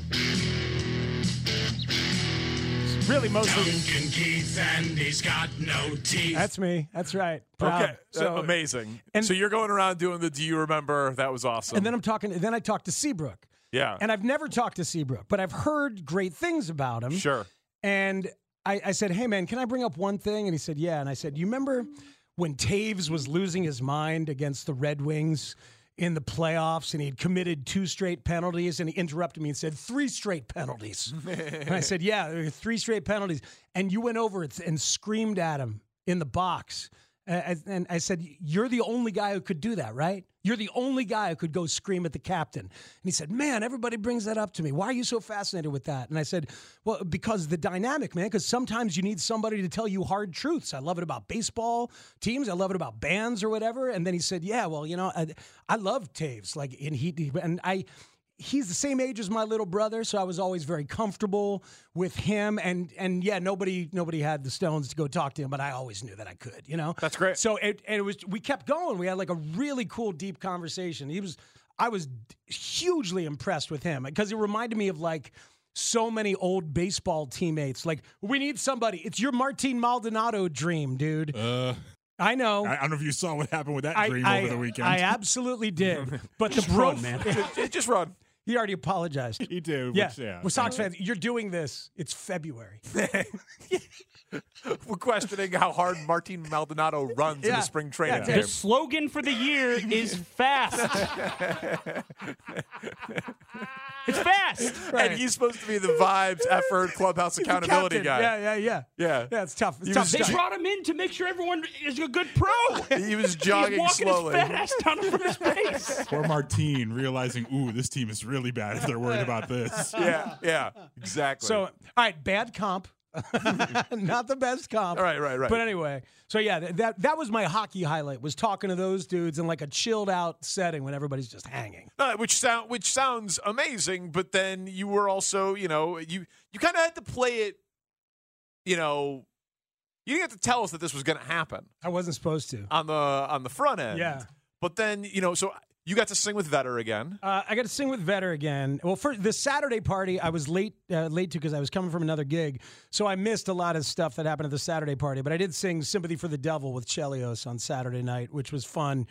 But Sunday, like last night, man, it- it- um, John McEnroe and Patty Smythe um, come up, and she does uh, "The Warrior" and "Goodbye to You," and she's married to McEnroe, so we rented him a lefty Telecaster, and he had the, a badass vibe, and she was like just a, a, a sweet musician who needed a little reassurance because it's a weird band she's never played with. You know Yeah. what I mean? And Vetter was is the same. Like he wants to really connect, and because he knows the music gets better. So I get to be the guy who's just like giving people smiles. I get to like like, just try to give people the good vibes and help them feel comfortable. So I did that with Patty Smythe. Did that with Eddie, although it's not like he needed it completely, 'cause- and he knows some of us. But uh, and then Kid Rock comes up there. He doesn't need that from anybody. What was he drinking? I, um, I didn't Good see what he was question. drinking, but he was smoking cigars on stage, off stage, apparently in the suite. Didn't care. But like just as a musical experience, he didn't. He looked at us and said, "You guys know this one? All right, cool." And then he just went freaking balls out, fronting and playing to the crowd, and he lit the room on freaking fire. And I understand what a loathsome batch of politics he has and everything. I get it. But man, he was a great hang musically. he's he's insanely talented. It, was Kid Rock is one of the most talented musicians on the planet. I know. Yes, he is. No, Kid Kid Rock. No, I'm Kid Rock sorry. has one of the greatest I'm- voices Danny, on the let's just planet. take a lap. I'm- I'm sorry. Hey, I'll put my feet up here. I'm sorry, that's incorrect. it's, it's, it's not. We got any beers? I'm sorry. Objectively, Kid Rock has one of the best voices on the planet. Okay, well that's. I would have given him the Patty Conn Smythe Award last night. Can I have a Bud Light? Anyone got a Bud Light here that I could have? Yeah, no, there's a, li- too much to unpack there. But I will say, as a front man, badass, powerful front man. At the end, he, he gave me he gave me five. Tap me up. Tap me up a little bit. Only five bucks? no, should have been more. Should have been more, right? Completely fearless, balls to the wall, um, of front man. So that was Ball with the ball, front man. yeah. Um, Danny, that's what a Kid Rock song. is. Thank you. I told Tanny said I could take a lap. I don't have to laugh at the references I don't get. Are you going to tell Kid Rock or Gretzky to put out their cigar when they're smoking cigars at the United Center? No, that's the that's the Chappelle thing. Chappelle smokes cigarettes anywhere he goes indoors, and other comics will ask him like who he has to get away with that because they're all degenerates who smoke. And he Mm-hmm. Mhm. said, he goes, "I'm Dave Chappelle." so he, he smokes indoors at the Comedy Cellar in New York. He does. None of the other comics do, But but he does. but he does because he's Dave Chappelle. well, Gretzky and Kid Rock were like We're, we're like Dave Chappelle. cigars all night. That's great. Wherever they went, Yeah, I could see it for Gretzky. didn't care. Yeah, and I guess I could see it for Kid Rock. But uh, I, I mean, tons of tons of musical highlights. Like the two the two things that I'll float on. I'm still floating on today, and I'll float. It had me for a couple days. I got to sing a verse on "The Weight" by the band with Eddie. Uh, Dempster did a verse, Chelios did a verse, I did a verse, then Eddie did the fourth verse, and then we all sang harmonies at the end. That was freaking unbelievable. And then Eddie closed with Baba O'Reilly by the Who. I've heard this song. yeah, right. Yeah, it's a good one. So he's doing the Daltrey. He's kicking ass, doing the lead vocal, but in the middle, Pete Townsend comes in. It's a different voice. So it, I knew it would have a better effect if there was a different voice. So I said, "Hey man, can I do the Townsend?" Can I? He said, "Yeah, yeah, you can do it." So I got to sing the Townsend while he sang the Daltrey in a Who song. Wow. Good night, everybody. cool. Good night. That's awesome. That's but you, like- you had to ask permission beforehand. Absolutely. Okay. Right before the song, got to make sure. As, Yeah. as you do on a stage, you got to fill out the parts. Like, "Hey man, can can can I do this?" He said, "Yeah, yeah, absolutely." So- yeah. Yeah, That's it's like- it's amazing. like- I get, I got chills just thinking about it. Like, I don't know if the rock and roll dream gets better than that. Is it for me? Is it recorded? Yeah, yeah. I mean, I gotta. I, I, Love to see it. I sounded okay. you know. Well, I mean, you're singing next to Eddie Vedder. I know, but but it's also you don't like, want to be the guy 24 hours later. Hey, uh, where is that recording? right? You got to be kind of cool about it. Ah, like, it- oh, I totally would I take did- that if anyone had it. Right, right. Um, no, Christine was there. She took the video, which was lovely. I mean, like like a studio recording. That's what Oh, you're asking right. about, right? Yeah, did like a they doc- quality one. I mean, Yeah. I would like to see any version of it. Yeah. To- Yeah. I, I personally would be fine seeing Christine's version, I but I, say- I- definitely would like a professional. You singing with sent- Eddie Vedder? Yeah, I Uh, sent it to Kevin Lapka. Lapka's got it. A young man from Ohio State Oh. University. Okay. So he, he's, he's got that. Maybe he'll pop it up on the Twitch or something like that. That- that- we, we should put that out. Yeah. Good. He'll make a TikTok. That's that's how the kids want it these days, Eh, right? Yeah. It's, Yeah, but man, it, attention and Eddie's just the freaking coolest. And it was uh, it was it was a crazy, crazy thing. So I'll be floating on that for a while. So if you want to try and chop me down, no, go for it, baby. I- it's a good time to try. no, no, no. no. I know about who song speaks. Yeah, you do. obviously, You do. Uh, That's so your thing. I guess I. Why did you go to the after party? Why didn't I go to the after That's party? what I'm asking. Yeah, it's a good question. You were invited. I was, yeah. The whole the whole band, it, all, all my bandmates went there and hung out. I'm sorry. Did you say what verse of the weight you got? I got the third verse. Woe down, Miss Moses. Okay. There There's ain't nothing nothing, you that can you can see. say. Exactly. It's, a, br- it's a good verse. Just old Luke. Luke's waiting on judgment day. There it is. There it is. And Eddie wanted the fourth verse, Crazy Chester. Crazy Chester followed me because he wanted the Rick Denko verse. I love that song. Oh, it's it's it's unbelievable. Maybe the best song ever written. Great song. And when It is. Kid Rock does it, my God, new universe. Guys, eh, honest to God though, I'm gonna put a Kid Rock video Now we're in good. our thread, our, our text thread tonight. Uh, you know what? I'll watch You're that gonna right love it. right after I watch Kicking and Streaming. Uh, streaming, streaming. Is it streaming? He'll stream it. I mean, I, you got to send us the you in the video of you and I Vetter. will. I, I, I'll- I, I will. I, Would love to check that out. But uh, yeah, I didn't go to the after party. I chose to be a good husband and and go home. And it was a long weekend, and I Lame. I regret the You choice. should. yeah. Christine's got to regret that choice too for you. Yeah, she does. she does. Go hang for a couple of hours. We had a great time. I mean, I went home. We like talked. We had a glass of wine at home. we processed it. It was.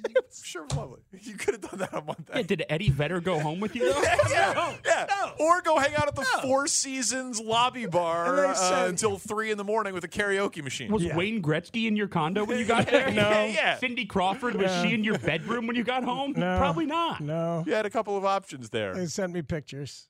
Your bandmates sent you pictures. Yeah, yeah. Thanks, guys. Appreciate that. Wow. Cindy Crawford. Oh, baby. Did Dag stay? he he wasn't there. He, wa- he wasn't there. Damn. Finally got That was incredible that Cindy Crawford made the, the puck on shoot the puck. And Theo missed the, the net entirely. He just totally whiffed. Yeah, it went yeah, it was hilarious. So when when I walked in there um, during a break, they were doing the thing like, "Hey, these people look like '90s icons," and they're showing people around the stadium, around you know, around the United Center. This person looks a little bit like Jennifer Aniston. Ah, this person looks a little bit like Cindy. Oh wait, that is Cindy Crawford. yeah, yes. they did Cin- that. That's good. They successfully executed that bit. Hawks throw a party, man. That that it the, his speech also was I fantastic. thought so too. What a great speech. Most of them they they they they're either like too much like an Oscars speech where you're just thanking everybody and not taking enough credit. Yeah. Uh, and he thanked people and like you know he Seabrook for the number seven and Kane don't upstage me. Like it wasn't just about him, but it was enough about him and about Chicago and it was anecdotal. Yeah, like, yeah, it, was, yeah. It, it just it was really, really, really well done. Like if, if I got the chance to interview him today, I'd ask him if he like had a speechwriter. Like it was it was it was professionally. That was, I thought it was really good. It also came off kind of off the cuff, like he was just speaking from the heart. I know, but I don't think that's no, possible. I, I know, but, he, but he's just like it was really good for a guy that got hit as much as he did. and hit people as much as he hit people. Yeah, to be like this, this like chill and happy and cogent. It was very good. Yeah, I, I thought it was. I mean, how about the, that fact that him and Butkus are the only Chicago-born athletes to have their number retired by a Chicago team? That Yeah, that, that is that's pretty amazing. Yep. And Butkus, Still Nicky Lopez. soon to be a third. You know where it's going. yeah, to the Raptors. That's right. That's They're- in Toronto though. So how's that going to It'll work? be here. The Chicago Raptors. Jersey number one is going to the Raptors. so, De- so it'll be Derek, Chelios, and Butkus. Is that better than my? Uh, do you work out, Marianne? yeah. It's right there. I legit feel really bad about the Raptors thing because I remember how excited you were, like for, for months. Like Yeah. I've got this break glass in case of emergency emergency take. I'm gonna fire this off. You guys are gonna be so surprised, and then you mess it up that badly. Yep. And No, it I just know. Lives like that now. And you guys all were like, oh, yeah, of course, that's an obvious point to make. Yeah. No, it wasn't. It's like saying Robert Downey Jr. is gonna win an Oscar for Oppenheimer. That's Of aging well, course. too. It's aging very course you well. Do- do- no, it's not aging well. Yes, it is. He got the sag. Well, well, yeah, no, but it, but it's like it, there was a spoiler. I'm I'm upset. I'm ups- as upset about this as I am about Joe Madden's managing in It doesn't Game Seven of affect the whether or not it 2016. ages well. Yeah, it's still, That's still, true. it still was a factually accurate take. It is, but it was also a spoiler. Okay. Uh, the hockey component of it had us thinking about other great Chicago comebacks. It's Parkinson Spiegel on the score. The Parkinson Spiegel Show. Are you guys grinding or are you guys having fun? Afternoons on the score.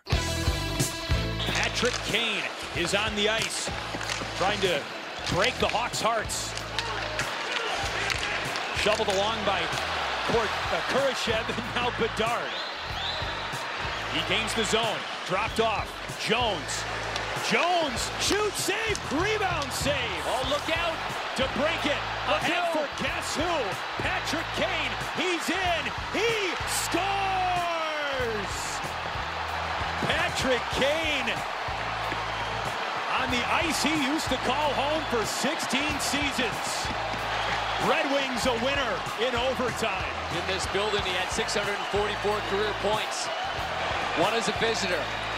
They call him Showtime for a reason. Shelio said, and texters are saying that he had mentioned in uh, his appearance at the morning show that his daughter Kaylee helped him with the speech, which makes sense because I, I thought the speech was just absolutely perfect. Yeah, and she's uh, she's a media person. yeah. and obviously a writer. And honestly, I would have thought he would have had more help with that. Like it was, it was. I just, it really struck me as a very well put together speech. She's also really good at picking Super Bowl scores. Yeah, she like nailed she's it. crazy good. She at had that. 22. She had Yeah, twenty-two. it was very impressive. we laughed at her. Oh wait, no, it was you. You I scoffed. laughed. I, I st- well, exactly. But again, scoff my love language. Don't take it. Oh, let's get some hockey into the mix. Kaylee Chelios Oh. back on the score. Kaylee, thank you. So- Hello, thank you so much for the time. Who's going to win the Super Bowl? What's the score going to be, and why? The Chiefs. I like the Chiefs. Travis Kelsey and the Swifties and Pat Mahomes are going to win the Super Bowl, and I'm going to go at 24 to 22. 24 22. That's an interesting number right there. I like it. Is it? Why? well, 22 is Hey, tough to not get. often the football games end on 22. That that might be a scoregami, Okay. actually. That's pretty. That'd be pretty good. Something funny's going to happen. Something's going to happen. Something always does. Something crazy's going to happen. 20, 25, 22. Something always does. Something always does. Yeah, she made you guys look like fools. I mean, she said 24 22 Chiefs. It was 25 22. I remember. Don't I feel like a horse's ass? Yeah. I was Why? That Y from her is hysterical. Yeah. She- Why is that? Why? Why is that weird? That'd be weird. Yeah. My bad. I was I was scoffing a little. I was trying to. I was doing my good natured scoff. That's Yeah. what I was doing. Yeah. You just went with like. I just went with, what are you talking about? the ruthless. You're an idiot scoff. No, I did not say that. Now No. you're being mean. No, you said something always does. Something always does. Something always crazy happens. All right, Anyway, whatever. None of that is why you called. It isn't. Well, Chelio said in his speech, he made the joke. He, he called Kane, you know, the greatest American player ever, American-born player ever. You know, he said, you know, it'll all work out. You'll be here too, getting your number retired one day, and don't upstage me tonight. He said all of it in his speech, Yeah, man. and then he gets a louder ovation than Chelios, and he gets the game-winning goal. Yeah. Uh, was it louder? I thought so. It, was longer. It it it was an amazing ovation. It, I don't know, man. It it came across as louder. Well, I think I think it probably was. It it was. I've never seen anything quite like it. Like this is the natural sound of it. Crowd cheering. You hear some sticks tapping, and then he goes back to the bench, and you think it's going to end, but it doesn't end. You'll hear it kick back up when he goes and skates another lap right there, and they're like, "Yeah, that's right. We want more." And then it fades away eventually. There's more sticks tapping. Fades away eventually. And then it kicks back up again Yeah. as he skates another lap. And his teammates, he said, was goading him to do a fourth. And at some point, he was just like, "Okay, we gotta we gotta stop doing this. How long am I supposed to do this for?" That was something. The Katie's just raising and lowering the volume back here, by the way. That's good job by him. Yeah, that's all it needs. Making it sound like we're on time with Hey, it. it's it's radio magic, man. It's theater of the mind. You know? I don't know. Did, did you guys think it was louder than Chelios's? It's it struck me as like the ov- the, the moment of the the night. Like obviously it was Chelios's day, and he did an amazing job putting the whole thing together with the Hawks. But the people in that building, and we know that they're some of the loudest, you know, best, most passionate fans in sports. Sure. The people in that building had more of a connection to Patrick Kane than Chris Chelios. Yeah. Well, Dude, but I'm just- dude, that- you know, that- you're absolutely right. It, That it was it was noticeable. it was emotional. Like, not- it was emotional. It was a different level, different kind of emotion. it was like there were three different things happening at once. It was like the organization and the pomp and circumstance is for Chelios. The people in the building were most excited to tip their hat to Kane, and then there's Bedard. Yeah, they were hoping that Bedard would show something great. The whole game, I'm like thinking, get get it on his stick, man. Come on, I want that want that kid to show some amazing moment. How about when he hit Kane? That that to me was like, did this kid study Chelios? That was an amazing moment because it wasn't what we think of him. We look at him and oh, he's Right. so little, he's a baby out there, he's so small. Who are they going to be the veterans who protect him? He like muscled up Kane on the boards. Like that was a Chelios highlight. I I don't know, man. My meatball was going crazy for that. I was like, oh, did Great player, very creative. Got a little physical on me in the corner there, so uh, he's lucky he had the bubble on, or I was going after him. We're gonna drop it. I was like, oh, did That's so you see it? he hit him. funny. He hit Kane. He was that was Kane. He hit. I thought it was awesome. That was that's amazing. And then so Kane and then Kane gets the game winner, gets a breakaway, and delivers in overtime with the game winner, and does the uh, the celebration, going right to the fans. And and Yeah, he knew it. Oh my God, he Yeah. was drinking it up Yeah, and the flair loving for the moment. it. Yeah, it was really good. So is that the best return by like a recent Chicago athlete, an active Chicago athlete who comes to town? I mean, like the video was awesome, the ovation was outrageous, the emotions in the building were incredible, and So then we still- he scores the game winner. Right. Yeah. It. I don't know how you could beat it. Right. We we've seen, we've seen Bryant and Baez. Right. We haven't seen Rizzo. Correct.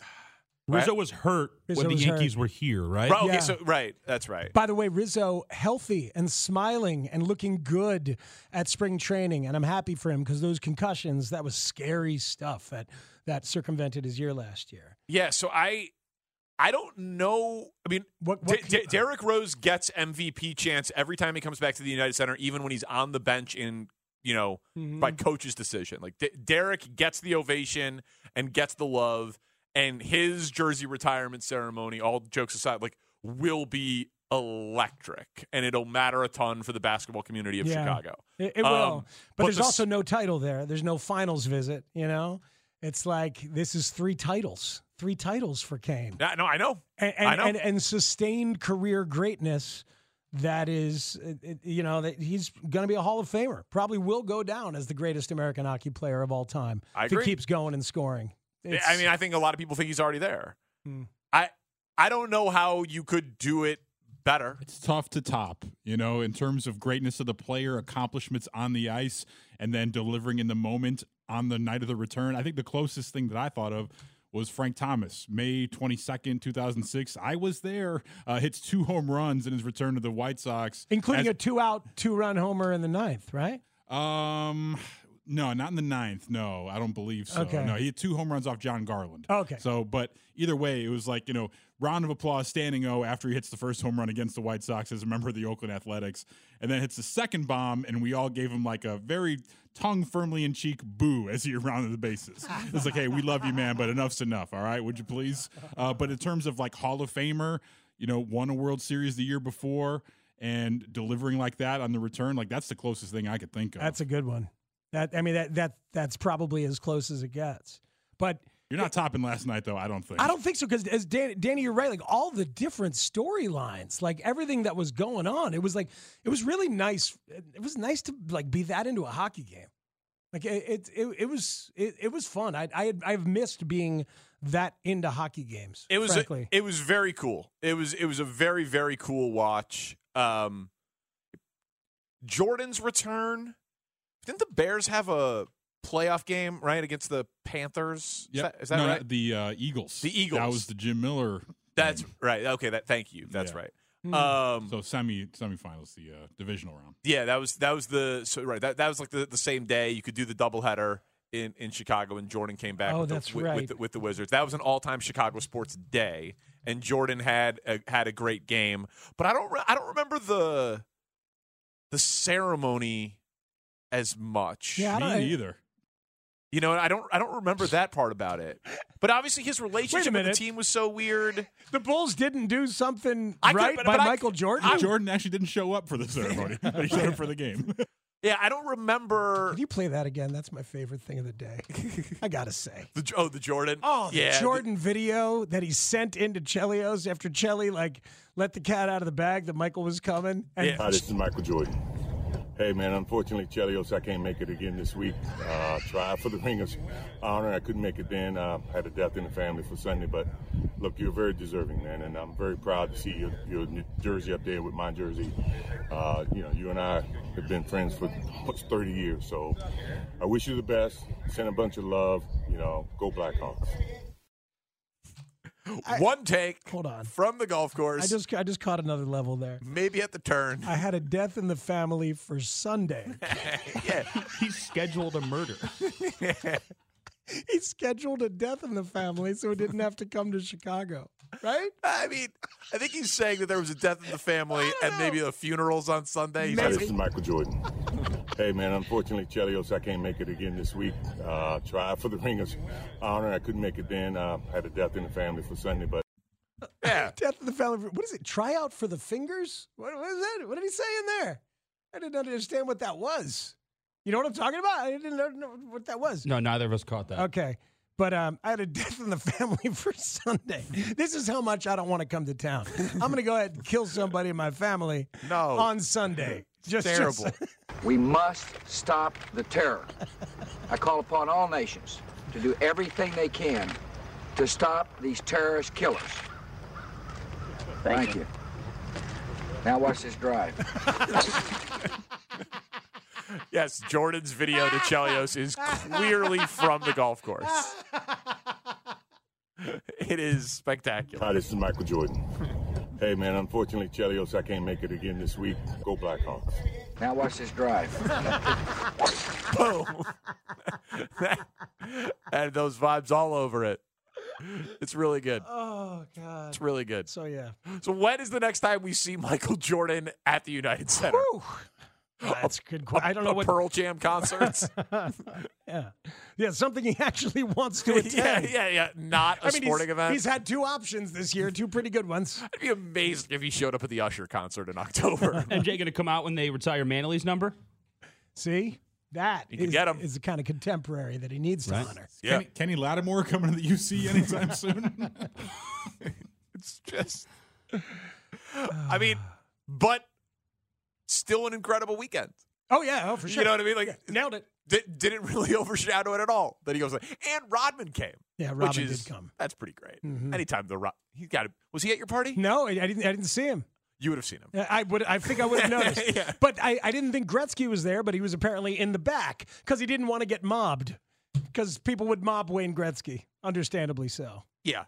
At a hockey party, Rodman would stick out a little bit more though, and at most parties because he's you know Dennis Rodman, It's because he's six nine, tattoos, earrings, colored hair, all of the things that make him Dennis. and also Rodman. because black at a as hockey well. party. Yes, Yes. Yeah. Yeah. Lot, lots. I get of- you. Lots of reasons. picked up what why you were putting down. One is more likely to blend in. Thank you, sir. Than the other. Would have been a good hang though. Would have been cool to sing with him. It's Parkinson Spiegel on the score. The Parkinson Spiegel Show. A source told the Parkins and Spiegel show on 670 The Score, I know those guys. Afternoons on the score. They just showed Patrick Kane on the video board again. Wow.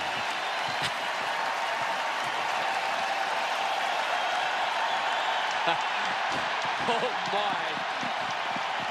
I saw Alex DeBrinket right in front of me.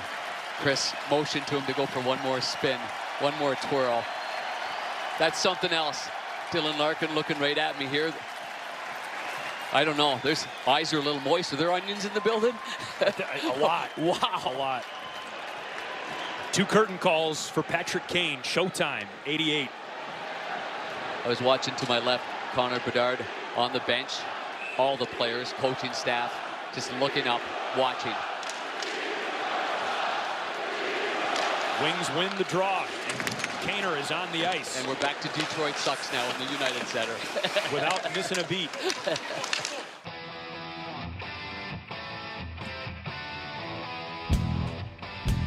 Hopefully Bedard can be next, man. Hopefully he can bring it back and not have all Hawks moments of relevance be about nostalgia. Though that was a great one. They threw a hell of a party. Hmm. Um, Kane, I, I always mix it up. Was he number one overall? Yes. Yeah, and Taves because Taves was three the next year, something like Yeah, that. Ka- Kane was the first ever Hawks number one pick, right? It's just Kane and Bedard Okay. Oh, that have been the number one picks for the Hawks. Okay. So yeah. And then was Gretzky number one overall? One uh, ha- Yes. has to assume. I'm just going to say, even if he wasn't, he should have He been. should have been. God, he's got a doctorate in the NBA, and he knows so much about hockey. But he was in the World Hockey Association, you know? It's like, so there was like a weird thing. I, I, I forget, but it's like, it's the next great player. And in hockey, those guys, they all hit. they all hit, man. Yeah. Well, it's great. It's cool too. Like, I mean, obviously Bedard not American born, but that Chelios was like best American player. Just like the need to have that, because it would be ridiculous to say that you were Dude. the best Canadian born. And it's been the same names a long time. Mike Modano, Pat LaFontaine. Yes. Well, I get like, Chelios to Kane. That was part of the appeal for some of my age watching those Hawks teams. Of that, you mean it, the the league stars were predominantly Canadian. So to have a team in Chicago where you had Jr. a Boston guy, Chelios Chicago, Tony guy, Amonte. Tony Amonte, another Boston guy. By the way, scouting for the Panthers, he did a funny like uh, intermission interview with Boyle yesterday. It was great to see him. Like, yeah, it was just awesome. That's but, awesome. But to have American-born stars in Chicago was pretty cool at the Yeah. time and relatively unique. You're ab- you're absolutely right. And so I mean that's that's three guys who come up in that conversation. I mean, all three of those guys are probably top twenty-five or top thirty American NHL players. That's how that's how bad it is. How, how deep can you go? can you can you give me Matt Spiegel's top thirty list of American born hockey players? Please don't. Uh, but yeah, Oh, No. Bedard, Bedard, man, Yeah, I'll do like seven minutes on each one of them. That'll bring them in. good. That's perfect. Um, Friday night, we get off the air, and Mark Grody has an experience with an analyst who has gotten a ton of things right on NFL prospects, Mhm. who said Caleb Williams is not special. This deserves our attention, our laughter, maybe our ridic- ridicule, but certainly our consideration. Next on the score. The Parkinson Spiegel Show. The afternoon show, the police of 670, the score. Afternoons on the score. Merrill, this has been great. I'd, I'd love to talk to you more. Um, but uh, Well, call time- anytime, brother. I'd love to. Yeah, man, absolutely. I did, we were just getting cooking here, so I appreciate it, Merrill Yeah, man. Hodge. We'll look look forward Anytime, to. Mark. All right, man, I appreciate it. There he goes. Wow. I've heard a lot about this. yeah, me too. I didn't hear any of it. me too. I'm not aware of it. I'm aware of but it. I didn't hear it. I didn't hear any of that. From what I know of it, I haven't heard any of that. But I, so get used to this music, by the way.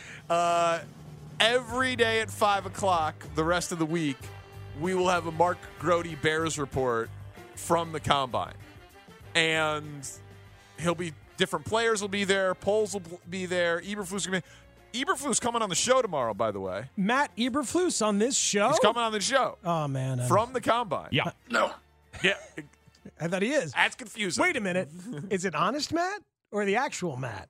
yeah. With that, unfortunately- I'll open up to questions. Unfortunately, it's the actual one. Phil Snow. He- is he coming on? We got to ask about Phil Snow. Sure, we can ask him a lot of You guys gonna read keys together? That's what guys do. Uh, We had some good talks about reading keys and a lot, a lot of different things. But Yeah. uh, He's a linebacker at heart, man. That was about Butkus. Him and Butkus used to bond about reading keys. It was a real tearjerker. podcast. It's amazing. Yeah, you know All what, right, Teddy? yeah, I'm yes, excited to I'm have gonna. it. I am, man. I'm gonna talk about reading keys with him and figure out what that means first. I know it means like I was like, oh, oh yeah. If you see the lineman doing this, then you know Oh, it's gonna be that kind of play. Yeah, yeah. Reading I keys. spend Breakfast Club with the quarterbacks. Oh man. Don't you uh, forget about me. What if we didn't ask him a single football question? I'm I'm game. you know what? Just ask him It's a about pretty the good movie idea. The Breakfast Club. Let's ask about the beard. Yeah. Let's ask about reading keys. What's going to get better answers? Yeah. He's not going to talk about scheme. He's not going to. We're not going to talk about that when it comes to scheme. He's not. Well, he's not going to do that. He's- nobody's going to talk about scheme. Um, I don't know. ask about crossing aisles. There's Yeah. plenty there. Nicknames, you know? The new look. I can tell him that I'm one of the few enthusiasts here uh, at the radio station. Very enthusiastic. I wouldn't say that. I'd say No, no, I would say that. Right? We, we Come gotta, on. we got to get that on record. Dude, he- see what he thinks about that. I think he'd like that. he would like that. That I'm, I'm a little bit enthusiastic about about your return. Get him to talk about all the nicknames he gives media. Yes. Yeah. See, Oh, Yep. we're asking him what Jason Leisure's nickname is. Oh, absolutely. yeah. I, I got a couple. I don't know. What's up yours? Oh, Jason? Yeah, I call him Jackass. That's, that's my nickname. That's my nickname for him. Oh. Jackass. God. All right. All right, I'm looking forward to this just, now. Just talk about Montez for 15 minutes. Well, that is Montez. That's Montez. Hell yeah. Now see if he if he's watched the show recently. oh God, we have a lot of good ideas here. Yeah, I don't think you can think that way. Uh, Oh yes, we can, Flues. All right, we'll Phil Snow be back. All right, we got stuff. Um, what were we talking about here? We were talking about Merrill Lodge. Merrill Lodge. Th- So I've heard a lot six- about this. Yeah, so six o'clock, we get off the air on Friday, and we go on living our lives.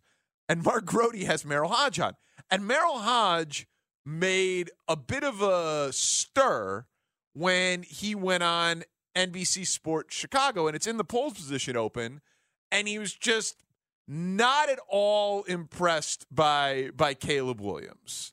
He came out and he was just like flatly, this guy is not special. It's nothing to see here. And he's been on it with some of these prospects. Like he was not a big Johnny Manziel guy as a prospect, did not give him a first round grade. Mhm. Uh, he's, you know, uh, had uh, what was it? I think I think had Khalil Mack over Jadavion Clowney, which was not conventional wisdom at the time. Like he's he's had some Some hits. so and some zigs where other people have za- or some zags where other people have zig- you know he's he's been uh, contrarian a little bit and correct. They've aged pretty well. And so Grody brings him on, obviously, to talk about Caleb Williams not being special. And this is the follow up.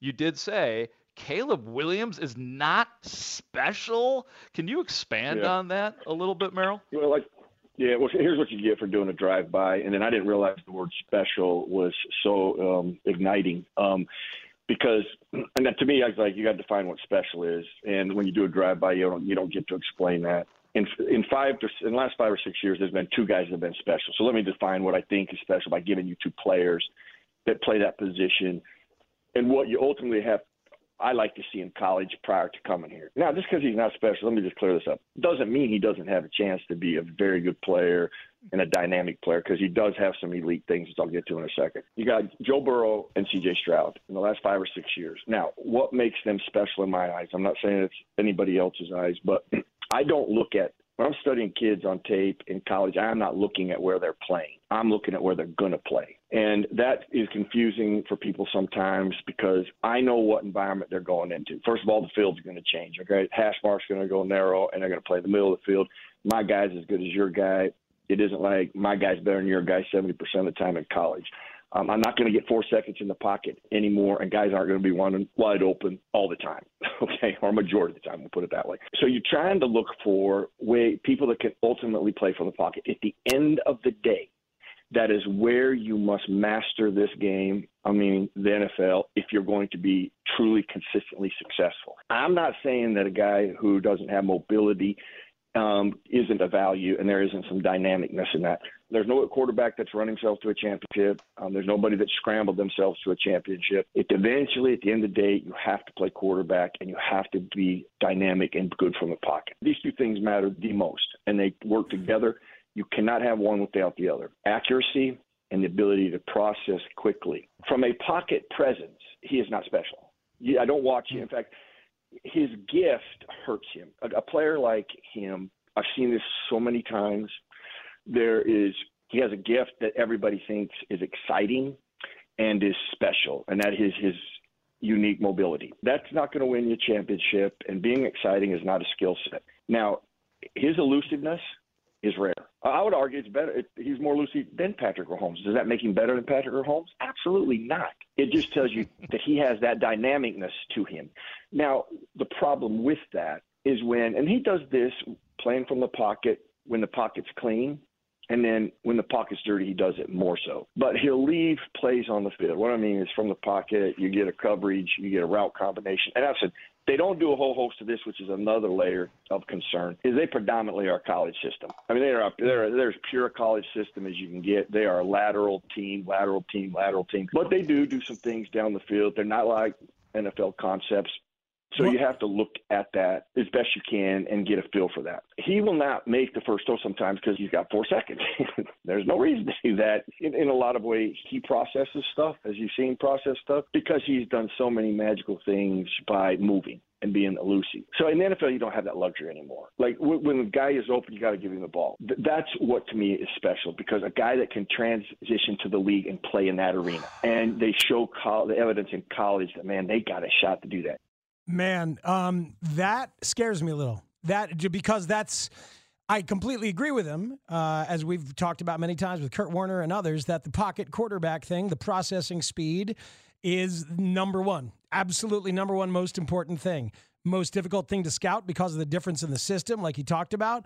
But if that's his hesitation, is that he jumps to elusiveness too easily, then that's a little scary. But you know, I just I don't. there's a, there's a lot of people who've had to rein it in and become a little more pocket uh, comfortable and a little more prone to do it. It's just that we've lived with Mitch and now with Justin, and I I don't want to live with that process again. I want a pocket passer, which I've been told Caleb is. Joe Klatt says he is capable of all that. That's what I'm saying. I there is a lot of tape out there of Caleb Williams making crazy throws with a quick, strong release from the pocket. Early reads, processing.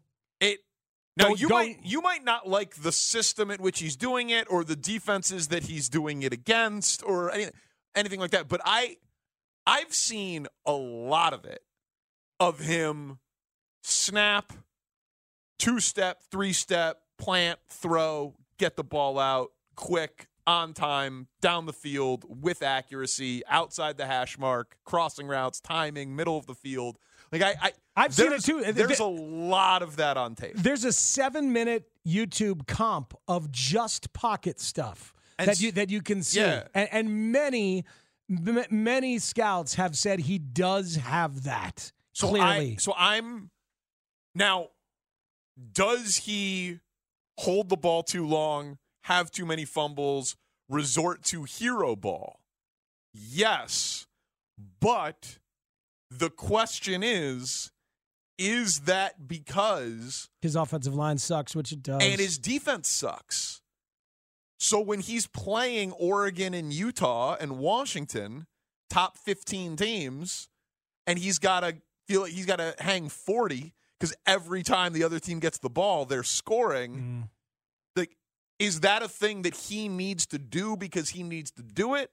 Or is that a thing that he feels like he needs to do because he can't risk getting three or punting on this drive and just playing it safe? He feels like he needs to get seven. And when he gets to the NFL and he's got a top 10 defense and he's playing more within structure, that the hero ball outside the pocket improvisational stuff becomes the changeup or the slider Right, which and it's the- supposed to be. which is what it's supposed to be Right. and i think that that that there's enough on schedule to suggest that that's what it will be See now, I, I I tend to think that as well, but this is part of the incredible difficulty in projecting someone's change from college to the pros. Text, yeah, exactly. It, it's just it is part of it for everybody who has that skill in the box. Everybody who has that that change up and might use it a little too much.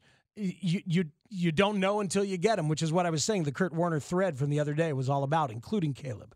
so texter says play the rest of the interview it just gets better oh don't worry we're going to go on this wild magical journey with uh, mark grody and merrill hodge with you what caleb does well and the mahomes comp specifically and why that might work against him When you look at Caleb, the one thing that I am telling you is unique, as unique as I have seen it, and I've been doing this for 40 years from playing, coaching, studying.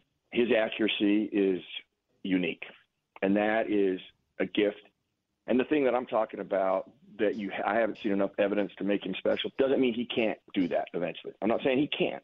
I'm just saying he will always fight this hurdle of his ability to make plays and move and can he harness that and break that and make that a part of his last resort versus sometimes I'll just go to it. And that right there can ruin players more than it can help players. And there's a lot of things that he doesn't control that are completely out of his scenario.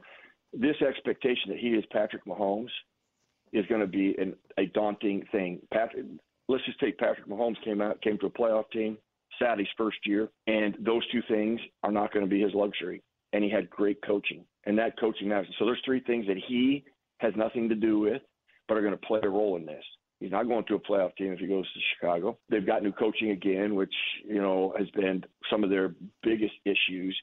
Is you can't be consistent with that. I know of no business that exists on planet Earth where you change every year and you're going to get better as a company or as a unit, as a team, or as an organization. It's just not going to happen. It's nearly impossible for that to happen, and that is what they have consi- consistently done. So that's when I look at special, and doesn't mean he doesn't have other great skill sets. I think he processes things based on the college system very well. The accuracy aspect, I, you, you can't teach the accuracy he has. That is a that is a unique gift, and you know that that can, that cannot be overlooked. And from everybody I've looked for to this point, about six quarterbacks, he is superior to them from an accuracy aspect, probably as superior as I've ever seen. Quite honestly, yes, he could clearly develop um, into a guy who functions and knows how to play there and plays that with with excellence. I, I don't think there's any doubt. That is one area, but you don't see that in college right now because he is so da- dynamic in his ability and his elusiveness. He will lean on that uh, more than just playing through structure. And that's what I'm saying. That, that, that that's a fine line there. And I've always felt like a guy who has that when he first comes in, I actually like that because he gets out of a lot of trouble and he can make some things happen for your team. But at some point, he's got to harness that and take whatever he's done from a mobility aspect and convert it to his arm. You look at the second year, which I did finally get through all his games last year. So I've got some 16 games through here. So I feel very comfortable where I am with my evaluation Okay. with him. Yeah. Even those defenses played a little different. You know, they pushed the pocket. They made his size a little bit of an issue. They kind of understood that he would hold the ball and maybe go to move and run versus get rid of it at times. And because they don't do a lot of stuff down the field and certain route concepts, there are a lot of bubble screens, smoke screens, and you know RPO deals. You don't get to see a lot of it. But if you, the system I have, I can create all of those plays and just watch all of them together. So that gives you a really good feel. If you only see like you know six to ten a game, it could be you know you can miss it, and that's why I I, I group them like that to watch that. Yeah. So when you watch him just from the pocket, where he's going to have to play and be great. Mm-hmm. That's Mhm. why I said he's not special. The thing that I know that will appeal to a lot of NFL teams is Caleb's accuracy is, is unique. And, and it is, you know, accuracy is such a critical component of being successful. It's all Yeah. those other things that, that are variables that you have to address and you have to talk about. I'm now confused. Oh yes, there was some wackadoodle, tangential uh, misdirection and self uh, conflict going on. in So the some of these. improvisational ability is special, and the accuracy is so special that he's Right. never seen anyone with that level of accuracy. right, and he also said he's good good at processing. At one point in there, I was like, "Hey, "Are we talking about the same guy?" That you were talking about in the first Yeah, clip. yeah, yeah. yeah. Um, I don't know. But I also learned a lot about Merrill Hodges' system that he uh, has set up to watch tape, and he can group the plays together. He's very proud of the system. Okay. I again, I don't, I don't want to dismiss this. Like I, I, I hear a lot of people saying Parkins. It sounds like what you're saying about Caleb is what you could say about Justin. Y- Yeah, but remember I said that very early on. Like, like wait a minute.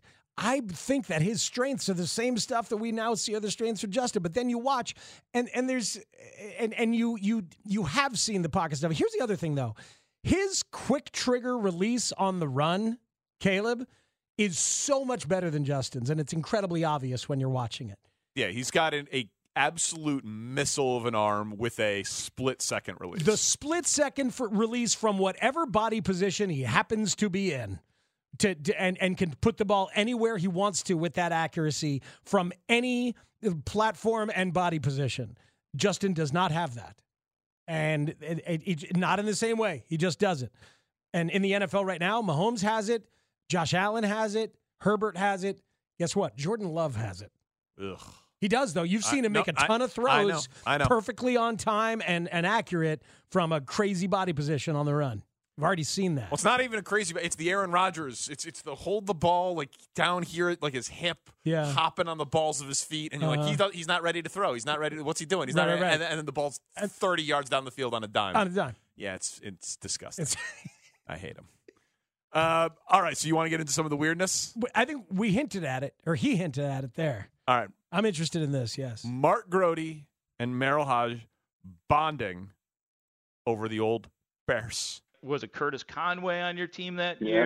Curtis Conway, yeah. Jeff, Yeah, Jeff Jeff Graham. Jeff Graham. Yeah, yeah. Who was Yeah. he was ter- who was the oh wait who was the who was on that who was uh, other running backs on that team?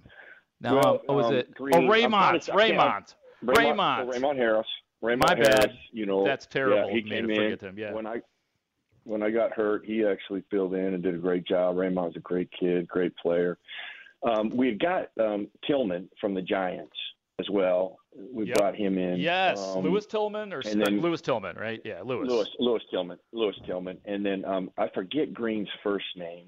Uh, or last, yeah, first name. His last name. was Green. Um, He was a Robert, really Robert, dynamic- Robert, Robert, I right, there you remember go. Robert Green, And he big was- legs. Yeah. Yep. Yeah, yeah, yeah. And he's a good kid, good player as well. And um in the offensive line we got Andy Heck, you know, came in and you had Big Cat. I mean our offensive Oh, line man. we had some we had some maulers. We had some maulers, Yeah. some dogs that would play for you. No doubt, man. Well, that's that's some pretty good insight. Yeah, I mean, It wasn't. That's not insight. It wasn't. That's but just that was just playing pick a player. it was just naming some guys. Peoria Matt asks, so Merrill, baked potato? Uh, would have been a great follow up. Should have happened. Oh my God! Hey, But Grody was so happy. I think that's as happy as Grody gets. I think so. Naming bears from '94. Naming bears. Coming up, Lewis Tillman, Spencer Tillman. No, no, no, Lewis Tillman. It was Lewis Tillman. Green, Robert. Yeah, big legs. Totally. Big leg- remember. oh yeah, It's quite the skull session between those two. we had playing word, word association with Mark Grody and Merrill Hodge. And Jim had just not panned out in, in the way Chicago had hoped for. No, that's true. that's true. Harry gave him a new a new leash on life actually. who gave him a new leash? Uh, Eric Kramer when he came in. Oh, he was bringing Eric. Oh, some new Eric. Energy I- and, yeah. And Oh, I Eric got was, you. You know, yeah. Oh my god. New leash on life. Yeah, it's a lease, It's right? more of a lease.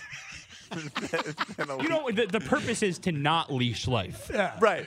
You want to let it run free. By the way, uh, New Leash on Life is a great dog rescue organization. I got, I, I, I once got a dog. It's true, yeah. I got a dog from uh, New Leash on Life. Maggie Hendricks' sister. You know Maggie Hendricks. Maggie Hendricks' sister, I Oh, believe. that's an actual. It's Yeah. because it's a brilliant name. Yeah. Okay. Sure. Yeah. Harry They've- gave him a new a new leash on life. Actually, yeah. That's a al- great name, right? they've already Who come gave up him with a new leash? Who gave him a new leash? New Leash, New Leash on Life Chicago and lolchicago.org. I, All I right. recommend them. I had a great experience with New Leash on Life. That's excellent. Yeah. Merrill Hodge. But that's not who Merrill Hodge was talking No, about. it isn't. I don't believe. No, it isn't. But the fun did not stop there Thank God. because Jim Harbaugh had to come up, obviously. now listen, we, I, at- at 21, I, he might have been older than 21. I was 21 when I when I when I got drafted. But um, he says so, but he had to be 21, 22. And I don't know nobody at 21 or 22 that didn't do stupid stuff.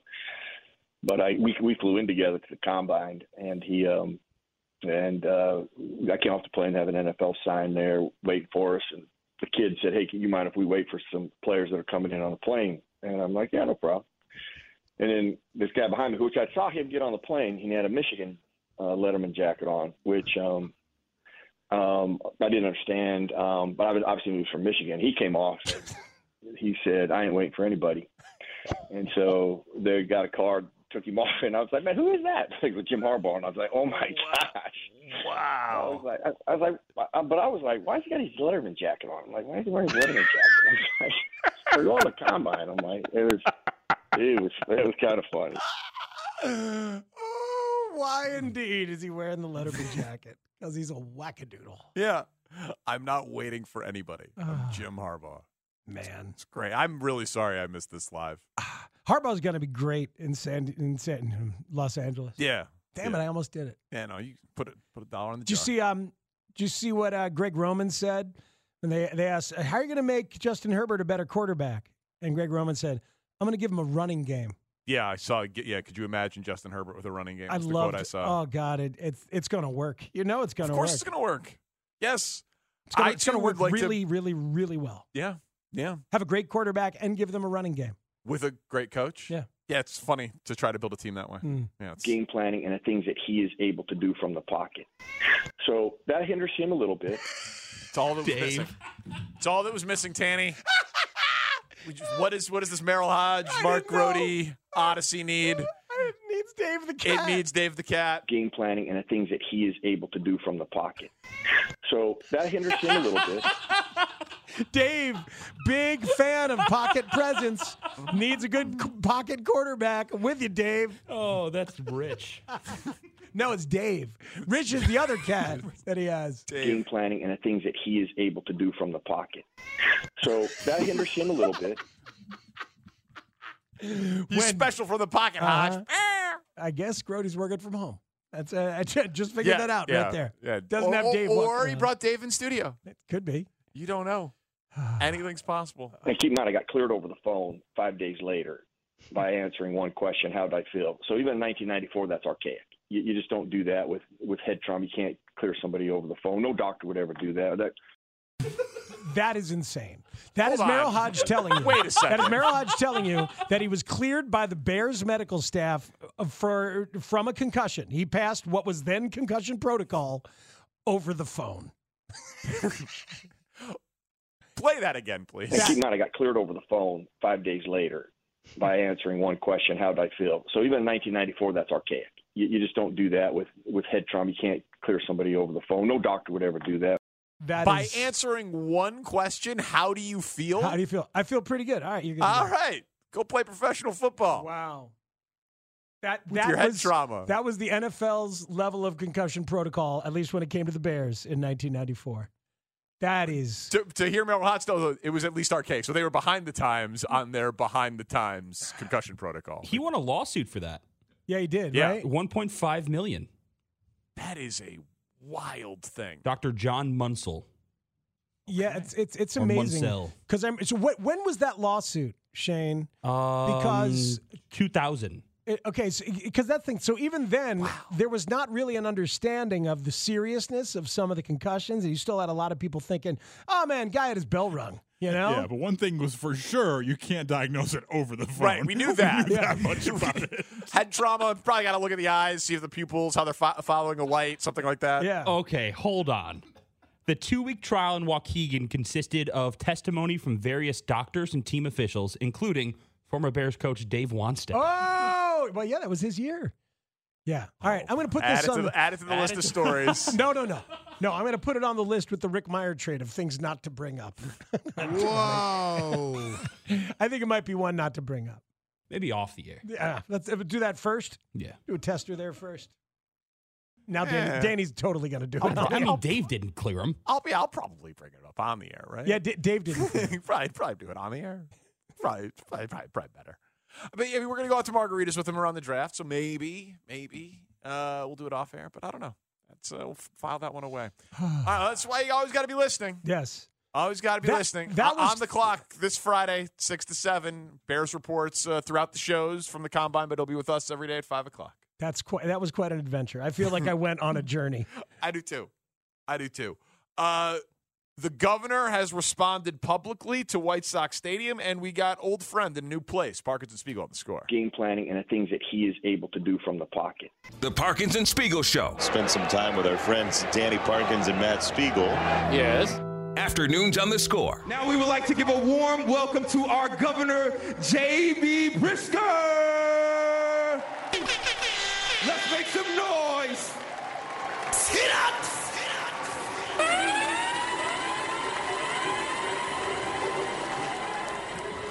All right, everybody, who's here for the Chicago Sky? Some people were. Couple people were. I mean, it was a well-attended event, but there were a lot of pandering politicians in That that crowd. was some incredible pandering. And now, Scott Town, I need us to give it up for Cook County President Brett Winkle. Preck Winkle. Mr. Preck Winkle. oh, no, I'm sorry. It's Tony Preck Winkle. Sorry. God, was that a ridiculous Oh, day? God, just incredible. Give it up for your tax assessor, uh, Fritz Kagi. Everyone's coming out. Sky Town, give it up. So ridiculous. so absurd. Uh, but JB Pritzker. Make some noise for the comptroller. yeah, comptroller. Very, Oh, yeah. Ding, ding, ding. very famous in Sky Town, the comptroller. All the aldermen.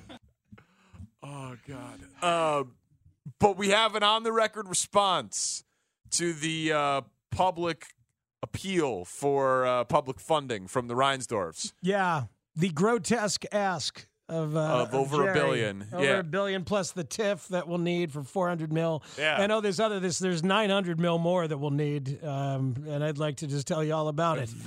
and, and I'm Jerry, and that's my son, and he's not saying anything. We got a lot going on here. We're going to be asking for a lot of money, but we promise this isn't just for us. This is for you too. Uh, but the person who we need to uh, sell this on is the governor of a broke state who is a Cubs fan and is probably going to make a serious bid for president in 2028.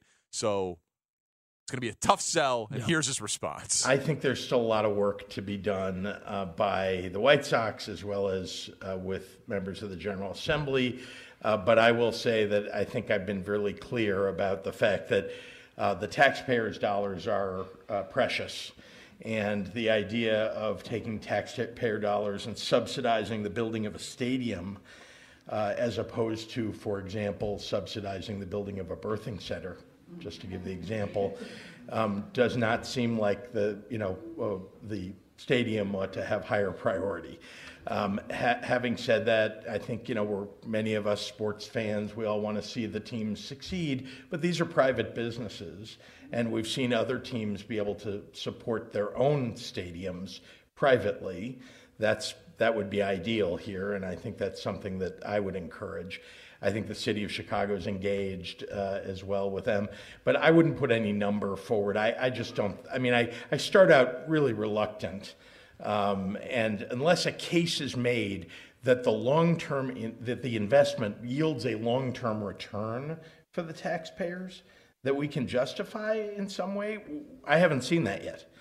Um, and to be clear, nobody has presented directly to me. My staff has, has seen a presentation.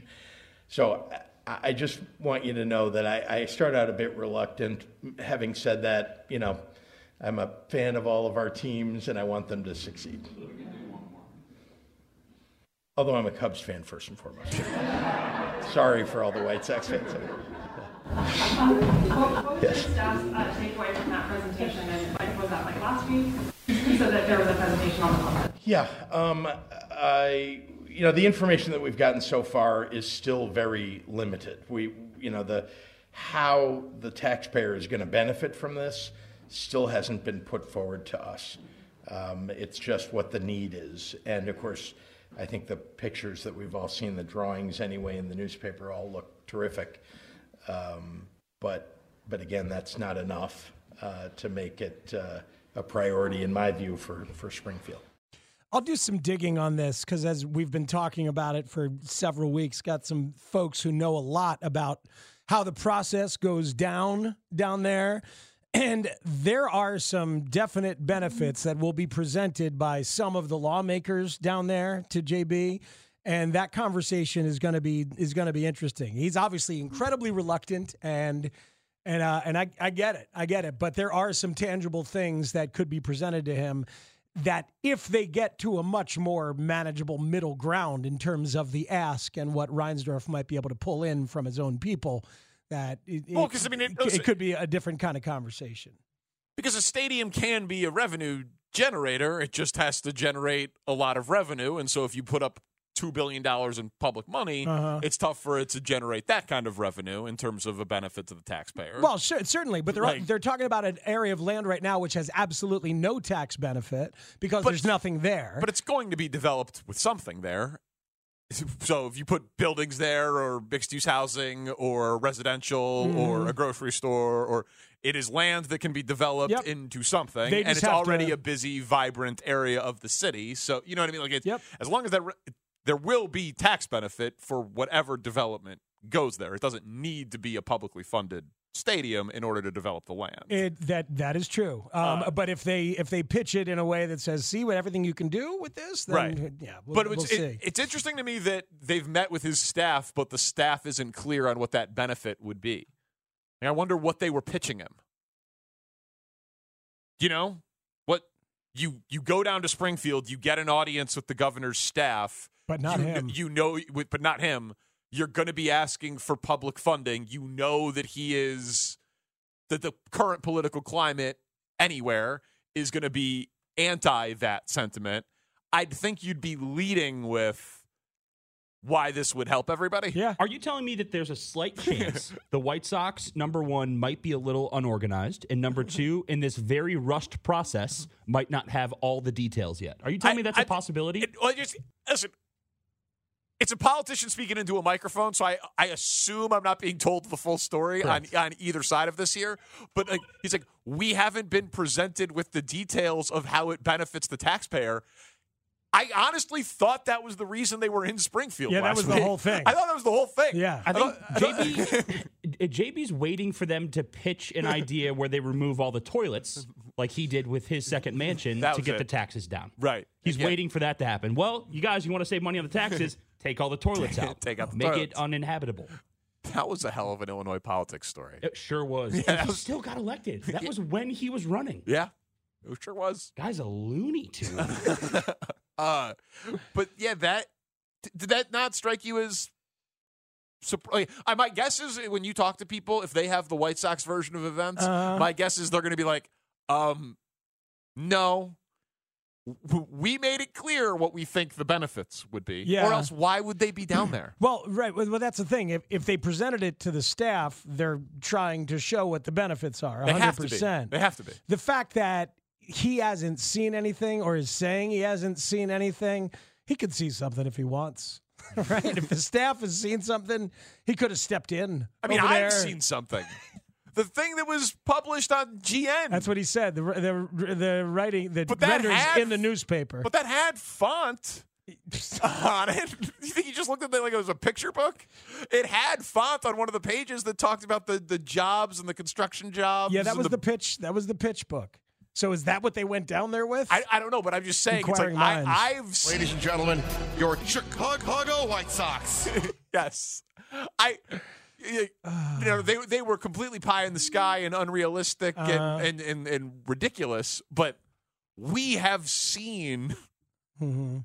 someone's version of events For sure. as to what this thing But was going to do. This is just the beginning of the process, and the thing the thing that I do agree, um, you know, with Lawrence about and w- with others is that how fast this is moving is concerning. Especially Tani, you said it the other day, the way they screwed up the first time. You'd want to make sure they take a little time with this one, a little bit. So there's that, but also that's JB clearly saying, uh, yeah, we're not anywhere yet. You're like, you're not going to be able to like speed this through right here in the spring process. They've, they need partners to have their back down there politically. You know, they need labor unions. They need they need all sorts of partners to come down there and and or be down there and say to JB, "Oh, this is why it's a benefit. This is why it's a benefit," and argue on their behalf. So yeah, it takes a lot of time and energy to get those people and rally those people together, and they have just begun. Yeah.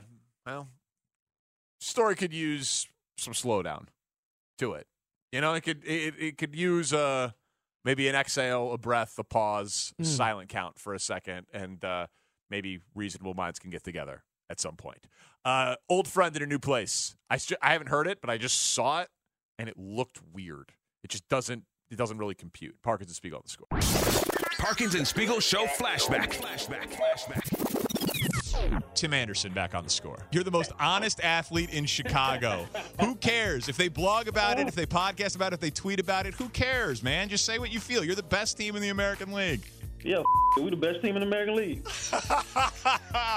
My man, I mean, we can't say the F word on the radio, but other than that. uh, Sorry, sorry everybody listening. Sorry.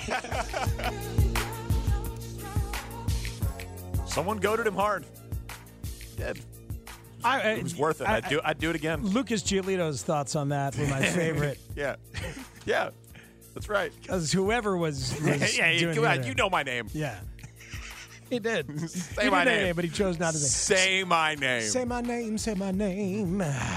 you know exactly who I am. Tim Say Anderson's. He's on the Marlins now. That was kind of.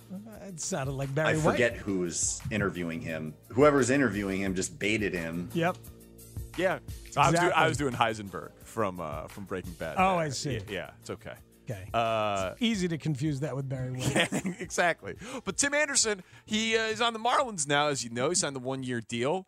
And the Marlins hats are cool, but no one was born to wear a Marlins hat. I I feel like it looks weird on I everybody. think that's actually the maybe the best baseball point you've ever made. Just Dan Lebitard. Yeah, that's it. Not And look, Jeff what is- Fine Jeff on him. Conine, arguably. Jeff, yeah, Jeff Conine, but no, even that is like ugh. Careful, he's Mr. Marlin. They are cool hats. Are they though? Which one, the current one or the good one? They've had good hats. Like uh, the the I, don't I know. like the the mar, like the I actual, like the Marlin. The, the Marlin. Yeah. Yes. But the orange one, remember when Ozzy went there and they d- That they- was those were- weird. Those were bad Th- hats. th- but this one is the it's like the teal blue with the big M with like the fin through it. It's not a bad hat. Not a bad hat. Yeah, I, I guess so, but they still feel like the newest team in all of sports. Right. And, they always change their colors. There's no continuity to anything. It just it's weird. They shouldn't feel that they've been through a lot, you know? There's been Yeah. like ups and downs and they won and then sold it off and everything. And then but it won still again. feels like, oh yeah, Marlins. Great. when did we add them? Can we get rid of them yet? So Congratulations, Tim. So Tim Anderson is wearing that hat that doesn't look right on anybody. Oh, This is the worst looking hat I ever saw. oh, it looks good on you, though. Exactly. Like, oh wow. Oh my okay. god. And just like that, it's 1994 on the Score airwaves. So here goes the our- quotable Caddyshack. We get, you get what Barry Manilow, Caddyshack. I at least gave you Breaking Bad. That was Yes. of this century. Uh, here is It was Barry White, not Barry Manilow. but thanks for playing. Dude, it might as well have been. You're speaking to the olds again. We don't care if they're over Whoa! 55. What? How dare you? you know what? White. You're Don't mu- care. I'm sorry, Shane. They're not the same person? You're in the music opinion penalty box for a while. Kid Rock slaps, man. I- Yeah, that's not I'm what gonna you send said. you these. That's one not of what the you best said. active vocalists. That's not what you said. Hey, one, one of the best musicians. That's what you said. voice is, You voice said is he's one an of the best instrument. musicians You know on that the singer, planet. man. No. The voice is an instrument. Let's hear what Tim Anderson had to say in the funny hat. Maybe not. Maybe let's just talk about it. We think it's going to work out for LTA Oh, there. there we go. I Oh, myself, let's hear I it. do. Yeah, I we, we're a wanna little hear it. tight here. Oh, who Yeah. cares? Let's hear it. Oh. Screw them. What made the Marlins uh, fit for you? Uh, just, uh, you know, once you look through the lineup and see, you know, uh, the things they're doing, uh, you know, I was tuned in uh, last year, you know, Berger got traded over here, so I was keeping up with him. Uh, you know, they're doing, doing exciting things. And, uh, you know, I'm excited to be able to, you know, hop right in and uh, be able to provide what I can provide. How much do you think the injury last year just kind of affected your production? Oh yeah, it took a toll. You know, it took a toll. You know, you're talking about the front side of, you know, uh, MCL sprain. Uh, you know, I had nothing to hit up against. You know, so uh, that led to you know a lot of ground balls. And uh, you know, but there's no excuses. You know, I kept working, and uh, you know, I feel good today. I feel healthy, and uh, I'm ready to go, and I'm excited. Tim, what was this offseason process like for you in terms of picking a team, free agency? For a lot of players, it seems yeah, like. definitely different. You know, definitely different. Uh, you know, a lot of patience. Um, you know, a lot of communication. Uh, but like I said, man, I'm just thankful to you know finally uh, it's over and uh, you know I found a new place. Well, I, I wish him well, man. I, I wish him well. Somewhere underneath all of the garbage that has gone on with his game and the trouble he's had in his personal life, somewhere underneath that is a really happy, joyful ball player. Remember that guy? Yes. Have not seen him in a long, long time. he is at one point he was going to be the poster child for the face of baseball and this year he might be the poster child for needing a change of scenery Th- th- that is the all-time change of scenery guy. it, right and, it, and uh, if he's healthy and his head's in a good spot Mm. he'll produce those are two huge ifs he's got to be joyful and loose to be any good because that's that's how he rolls so i hope he can find that down there um, and i hope he can find some joy and some peace and play his ass off it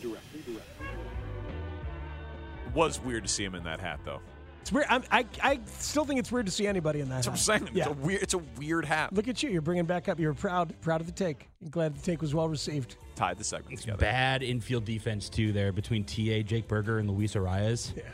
That's really bad infield defense. I am looking forward to seeing the top of that lineup, though. With Yeah, those, Jazz. With, with, yeah, with the rise and Tim. yeah and, and jazz go one two three with jake hitting cleanup let's go i'm a marlins fan get you a hat no thanks okay i'm good you still buzzing from your weekend I am. I'm hitting a wall a little bit. hitting a wall a Hit- little hit- bit hitting the energy Just watch wall. the video Yeah. Uh, if you and better You should. you should share it, man. That's really cool. Yeah, maybe I'll share it later. Very, very cool. I, I think I think Kevin shared it. Put it on uh, on the scores IG. I haven't seen it yet. Yeah. All right, I'll check it out. Thank you to Ryan Dempster, who was on the show today, telling stories from the after party and uh, the weekend of partying with Chelios and John C. McGinley and Cindy Crawford Yeah. and Eddie Vedder and everybody else. And then Ryan's got to go back to work with Sierra Santos. It's tough, break. On MLB Network. what else? We did a lot today. We'll be back tomorrow. We have Matt Eberflus. We did a on- lot today. We'll be back tomorrow. yeah. 100% right. That's what we do. Yeah, so- eh, Thank you. Kevin Lapka, Connor O'Donnell, Twitch Jeff, video stream. et If cetera. anybody has some questions that they're enthusiastic about us asking Matt Eberflus, then, you know, pass those on. It's true. It's going to happen. Something is going to happen. Shane Reardon's our executive producer. Thank you, sir. Chris Tannehill making us sound better than we are each and every day. From Matt Spiegel, I'm Danny Parkins. We are Parkins and Spiegel. This is the score. Pull it down! Pull it down! We did that! We did that! We really need new phones. T-Mobile will cover the cost of four amazing new iPhone 15s, and each line is only $25 a month. New iPhone 15s? Only at T-Mobile get four iPhone 15s on us and four lines for 25 bucks per line per month with eligible trade-in when you switch. Minimum of four lines for $25 per line per month with auto pay discount using debit or bank account. $5 more per line without auto pay, plus taxes and fees. Phone fee at 24 monthly bill credits for all qualified customers. Contact us before canceling account to continue bill credits or credit stop and balance on required finance agreement due. $35 per line connection charge applies. Ctmobile.com.